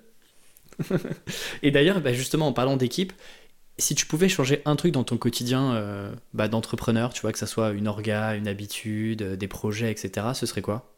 Si là, tu avais une baguette magique demain? Alors, j'aimerais bien réussir à mieux m'organiser parce que je suis assez, euh, bah, je suis assez bordélique en soi, mais ça, sert ma créativité, donc c'est une bonne chose en soi. Ou alors, enfin après savoir dans quel sens ça se fait, je sais pas. Mais j'aimerais bien être un peu plus organisé pour avoir une meilleure euh, gestion de mon temps, parce que là, le, temps, c'est vraiment le, le, truc le plus compliqué en ce moment, arriver à tout gérer. Pour avoir un peu plus de temps pour moi, du coup, ça serait plutôt ça, arriver à être. Euh, en fait, du coup, la baguette magique, il faudrait qu'elle me rende organisé tout en restant très créatif. Il y, a un bouquin peut-être que je peux te conseiller qui, euh, que moi j'ai relu régulièrement et qui est très très bien, qui s'appelle Make Time, euh, qui a été écrit par deux gars qui bossaient en plus chez Google euh, à l'époque. prends des notes, vas-y, je t'en prie. Ouais, ouais, je, cherche mon stylo là. je te les enverrai après. Et en fait, c'est un livre qui a été écrit par un gars qui bossait chez Gmail et puis un autre qui bossait chez YouTube. Donc autant dire que d'un point de vue organisation, productivité, etc., eux bossaient pour faire en sorte que vous passiez le plus de temps sur votre Gmail ou votre YouTube. Donc ils connaissent un petit peu tous les tricks euh, et tous les biais qu'on peut avoir là-dessus. Et leur livre est euh, hyper pratico-pratique. C'est une petite euh, méthode aussi pour se réorganiser, se reconcentrer. tu as quatre grosses étapes. Et après, tu as plein plein de petites manières d'expérimentation que tu peux faire et dans lesquelles tu peux piocher pour essayer de retrouver justement un peu plus de temps et le temps de travail qui soit le plus efficace possible. Euh, justement, pour euh, l'idée, c'est aussi euh, ne pas passer 15 heures par jour derrière ton ordinateur parce que parce que c'est pas du tout productif. Quoi. Donc, livre qui je trouve un peu qui mériterait d'être d'être d'être beaucoup plus partagé parce que je trouve que c'est un livre d'utilité publique quasiment. Ok, make time. Bah, en parlant de livre d'ailleurs, est-ce que tout à l'heure tu nous as parlé de Rocket Fuel Est-ce que tu as, d'autres contenus un peu pépites à nous partager qui pourraient aider bah, des, des solopreneurs, voire des entrepreneurs? Euh, ah, j'en ai un aussi qui est très bien. Ça, ça reprend un peu ce que, ce que je disais au début par rapport au calendrier euh, qui est derrière moi. C'est euh, The Gap on the Gain. Et ça, ça, c'est un bouquin justement qui te redévoile un peu ce concept-là, qui est de pas toujours te, te, demander quel est le prochain objectif, mais plutôt de faire des rétrospectives. Et qui va essayer de te donner justement des bonnes habitudes à avoir, par exemple, bah, tous les jours maintenant, un truc que je fais. J'ai une appli pour ça, qui est Qu'est-ce que je suis fier d'avoir? Ça pose juste deux questions. Je peux en mettre autant, autant de réponses que je veux. C'est qu'est-ce que je suis fier d'avoir accompli euh, sur la dernière journée qui vient de s'écouler? Et ensuite, la deuxième question, c'est de quoi je vais être fier demain? Enfin, qu'est-ce que je vais être fier d'avoir accompli demain? Et c'est super bien parce que ça permet vraiment de se, se recentrer sur l'instant présent, enfin sur les, les, 24 heures passées et les 24 heures à venir, qui sont au final bah, les, plus importantes. Euh, en te disant bon bah d'accord donc euh, j'ai beau avoir euh, mes objectifs à long terme euh, qu'est-ce que demain je vais pouvoir faire qui va servir ces différents objectifs là et c'est un truc quotidien à faire et c'est super important. Du coup tous les jours à 20h j'ai mon petit rappel ma petite notif et je complète mon truc. Et après ça permet aussi en fait de, vider un peu le cerveau et de se dire bah ça y est maintenant une fois que ça s'est complété bah je, peux tout lâcher il y a plus je pense plus au boulot et, tu t'écris ça dans un carnet, euh, tu ressens ça dans une, euh, je sais pas, une base de données euh C'est une appli qui s'appelle, alors attention à mon accent, Winstreak, W-I-N, S-T-R-E-A-K. Ok. Je sais jamais comment le prononcer. Bon, bah, c'est très bien dit. J'aurais pas fait mieux. Euh, j'ai deux dernières questions. La première, c'est si on se reparle dans un an, donc 15 euh, mars 2024, est-ce qu'il y a un truc que tu as envie d'avoir accompli d'ici là ou pas? Ou genre, tu me diras, première chose, si tu reviens dans le podcast, Alexis, j'ai fait ce que j'avais, j'ai accompli ce que je t'avais dit il y a un an. D'ici un an, bah, j'aimerais beaucoup que que mon livre soit un succès commercial parce qu'il sort en septembre 2023 et je me dis ça, serait cool parce qu'en fait c'est le truc sur lequel j'ai le plus de doutes. J'ai pas trop de doutes sur ce que le reste ce, pardon, j'ai pas trop de doutes si sur le tout le reste de l'activité a bien fonctionné, mais ça c'est vraiment la chose où c'est totalement nouveau, c'est un monde où je connais absolument rien et du coup est-ce que ça va fonctionner ou pas? Là c'est un peu la, la grosse inconnue. Donc c'est surtout ça, ça ça serait ça serait beau si on pouvait fêter ça. C'est quoi un succès commercial euh, pour toi sur un livre? T'aimerais en vendre combien? Alors, honnêtement, je pense que. Non, mais dis pas le plus possible. Euh, hein. Honnêtement, je pense que 10 000, ça serait déjà vraiment exceptionnel parce qu'un livre sur Excel qu'ils ont à 10 000 exemplaires, ça ne va pas se voir tous les jours. Et euh, je pense que même en fait, en soi, les éditeurs, je crois que c'est, je sais plus si c'est 5 ou 8 000 exemplaires. Je crois que c'est à partir de 5 000 exemplaires, ils considèrent que c'est très bien parce que eux, ils sont, ils sont rentables. Et donc, je me dis, si on peut faire deux fois ça, ça serait, ça serait vraiment génial. Ouais, effectivement. Euh, alors, je, je, crois qu'à 8000, à 8000 exemplaires, tu es considéré, pour un livre de non-fiction, donc les livres business, tu es considéré comme un best-seller. Et ouais, autour de 2-3 000, euh, tu as le break-even. Euh. Mais euh, tu, moi j'étais. Enfin, non, pas agréablement surpris, mais j'étais. j'étais étonné du nombre de livres qui se vendent à moins de 1000 exemplaires. En fait, c'est même pas un Pareto, c'est un. C'est un 95-5, quoi. C'est-à-dire que fait, 5% euh, des, livres vont euh, permettre de rentabiliser les 95 autres qui, euh, en fait, vont faire 3 mois, on n'entendra plus jamais parler. Donc, c'est un bon objectif, 10 000. Euh, c'est pas, pas inatteignable. Et bah écoute, tu reviendras dans le podcast. Effectivement, on n'a pas pu parler du livre, mais, mais on pourra discuter entre auteurs de, de tout ce travail et puis tu auras un petit peu de recul aussi sur, sur les premières ventes. Dernière question. Si tu avais un tableau géant qui soit visible par le monde entier, qu'est-ce que tu écrirais ou tu dessinerais dessus? Oula, euh, j'aurais presque tenté de, parler euh, d'Excel, mais en fait, je me dis non, c'est peut-être pas. Euh, on, peut, on peut faire encore plus utile que ça, mais qu'est-ce qu'on pourrait mettre dessus? Oh. Tu la poses à chaque podcast, cette question-là? Ouais, cette question-là, c'est la, ah, c'est la classique, ah qui ne vient pas de moi d'ailleurs. mais que j'avais euh, que j'avais euh, découvert dans un livre de Tim Ferriss. Je brode comme ça, je te laisse réfléchir.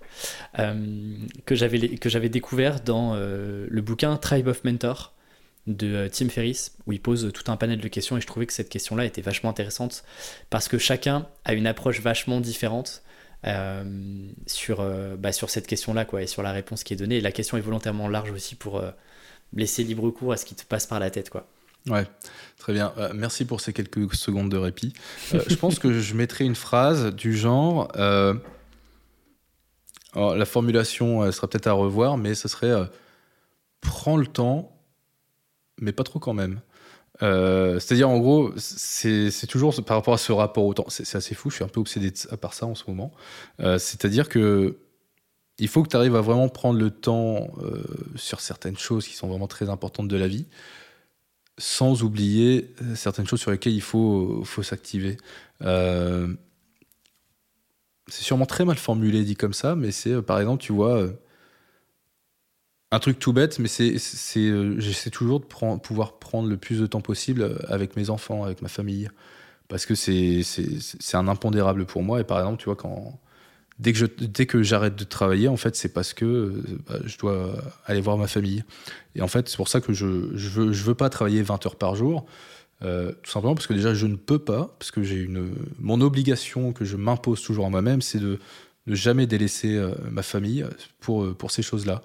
Et du coup, il faut arriver à prendre le temps pour toutes ces choses-là, tout en sachant qu'il y a d'autres choses à construire derrière, en fait. Et c'est toujours arriver à jouer avec cette, dualité, ces, deux choses-là qui sont très importantes. Euh, l'entreprise, la vie professionnelle et ensuite la vie de famille derrière. Euh, arriver à, en fait, c'est un peu arriver à jongler entre les, les deux euh, temporalités qu'il y a à chaque fois. Bah écoute, la boucle est bouclée, on revient sur le sujet du temps sur lequel on a commencé. Euh, merci beaucoup Thomas de m'avoir accordé autant de ton temps. J'ai pris un, vrai plaisir à te, à découvrir aussi euh, bah, via, via cette discussion. J'espère que les auditeurs du podcast euh, auront appris plein de choses. N'hésitez pas d'ailleurs, si vous écoutez, vous êtes encore en train d'écouter le podcast, envoyez un petit message à Thomas, euh, ça lui fera plaisir aussi, euh, en, lui, en, lui partageant allez, vos deux trois pépites, les deux trois choses que vous avez retenues de notre échange. Merci beaucoup Thomas, c'était un, un, grand plaisir et hâte de voir la suite pour toi et je te dis rendez-vous dans un an. Bah, merci à toi Alexis, rendez-vous dans un an et comme ça on pourra fêter les 10 000 exemplaires. Salut Thomas. Salut. Merci d'avoir écouté l'épisode jusqu'au bout. Si vous êtes encore là, si vous avez apprécié l'épisode, si c'est le cas, envoyez-le à un freelance ou solopreneur que vous connaissez. C'est ce qui m'aide le plus à faire connaître le podcast pour convaincre de nouveaux invités de venir échanger sur Tribu 1D. Vous pouvez aussi recevoir un conseil par semaine pour développer votre activité freelance. Ça se passe sur tribu1d.com. Merci pour votre soutien. Ciao.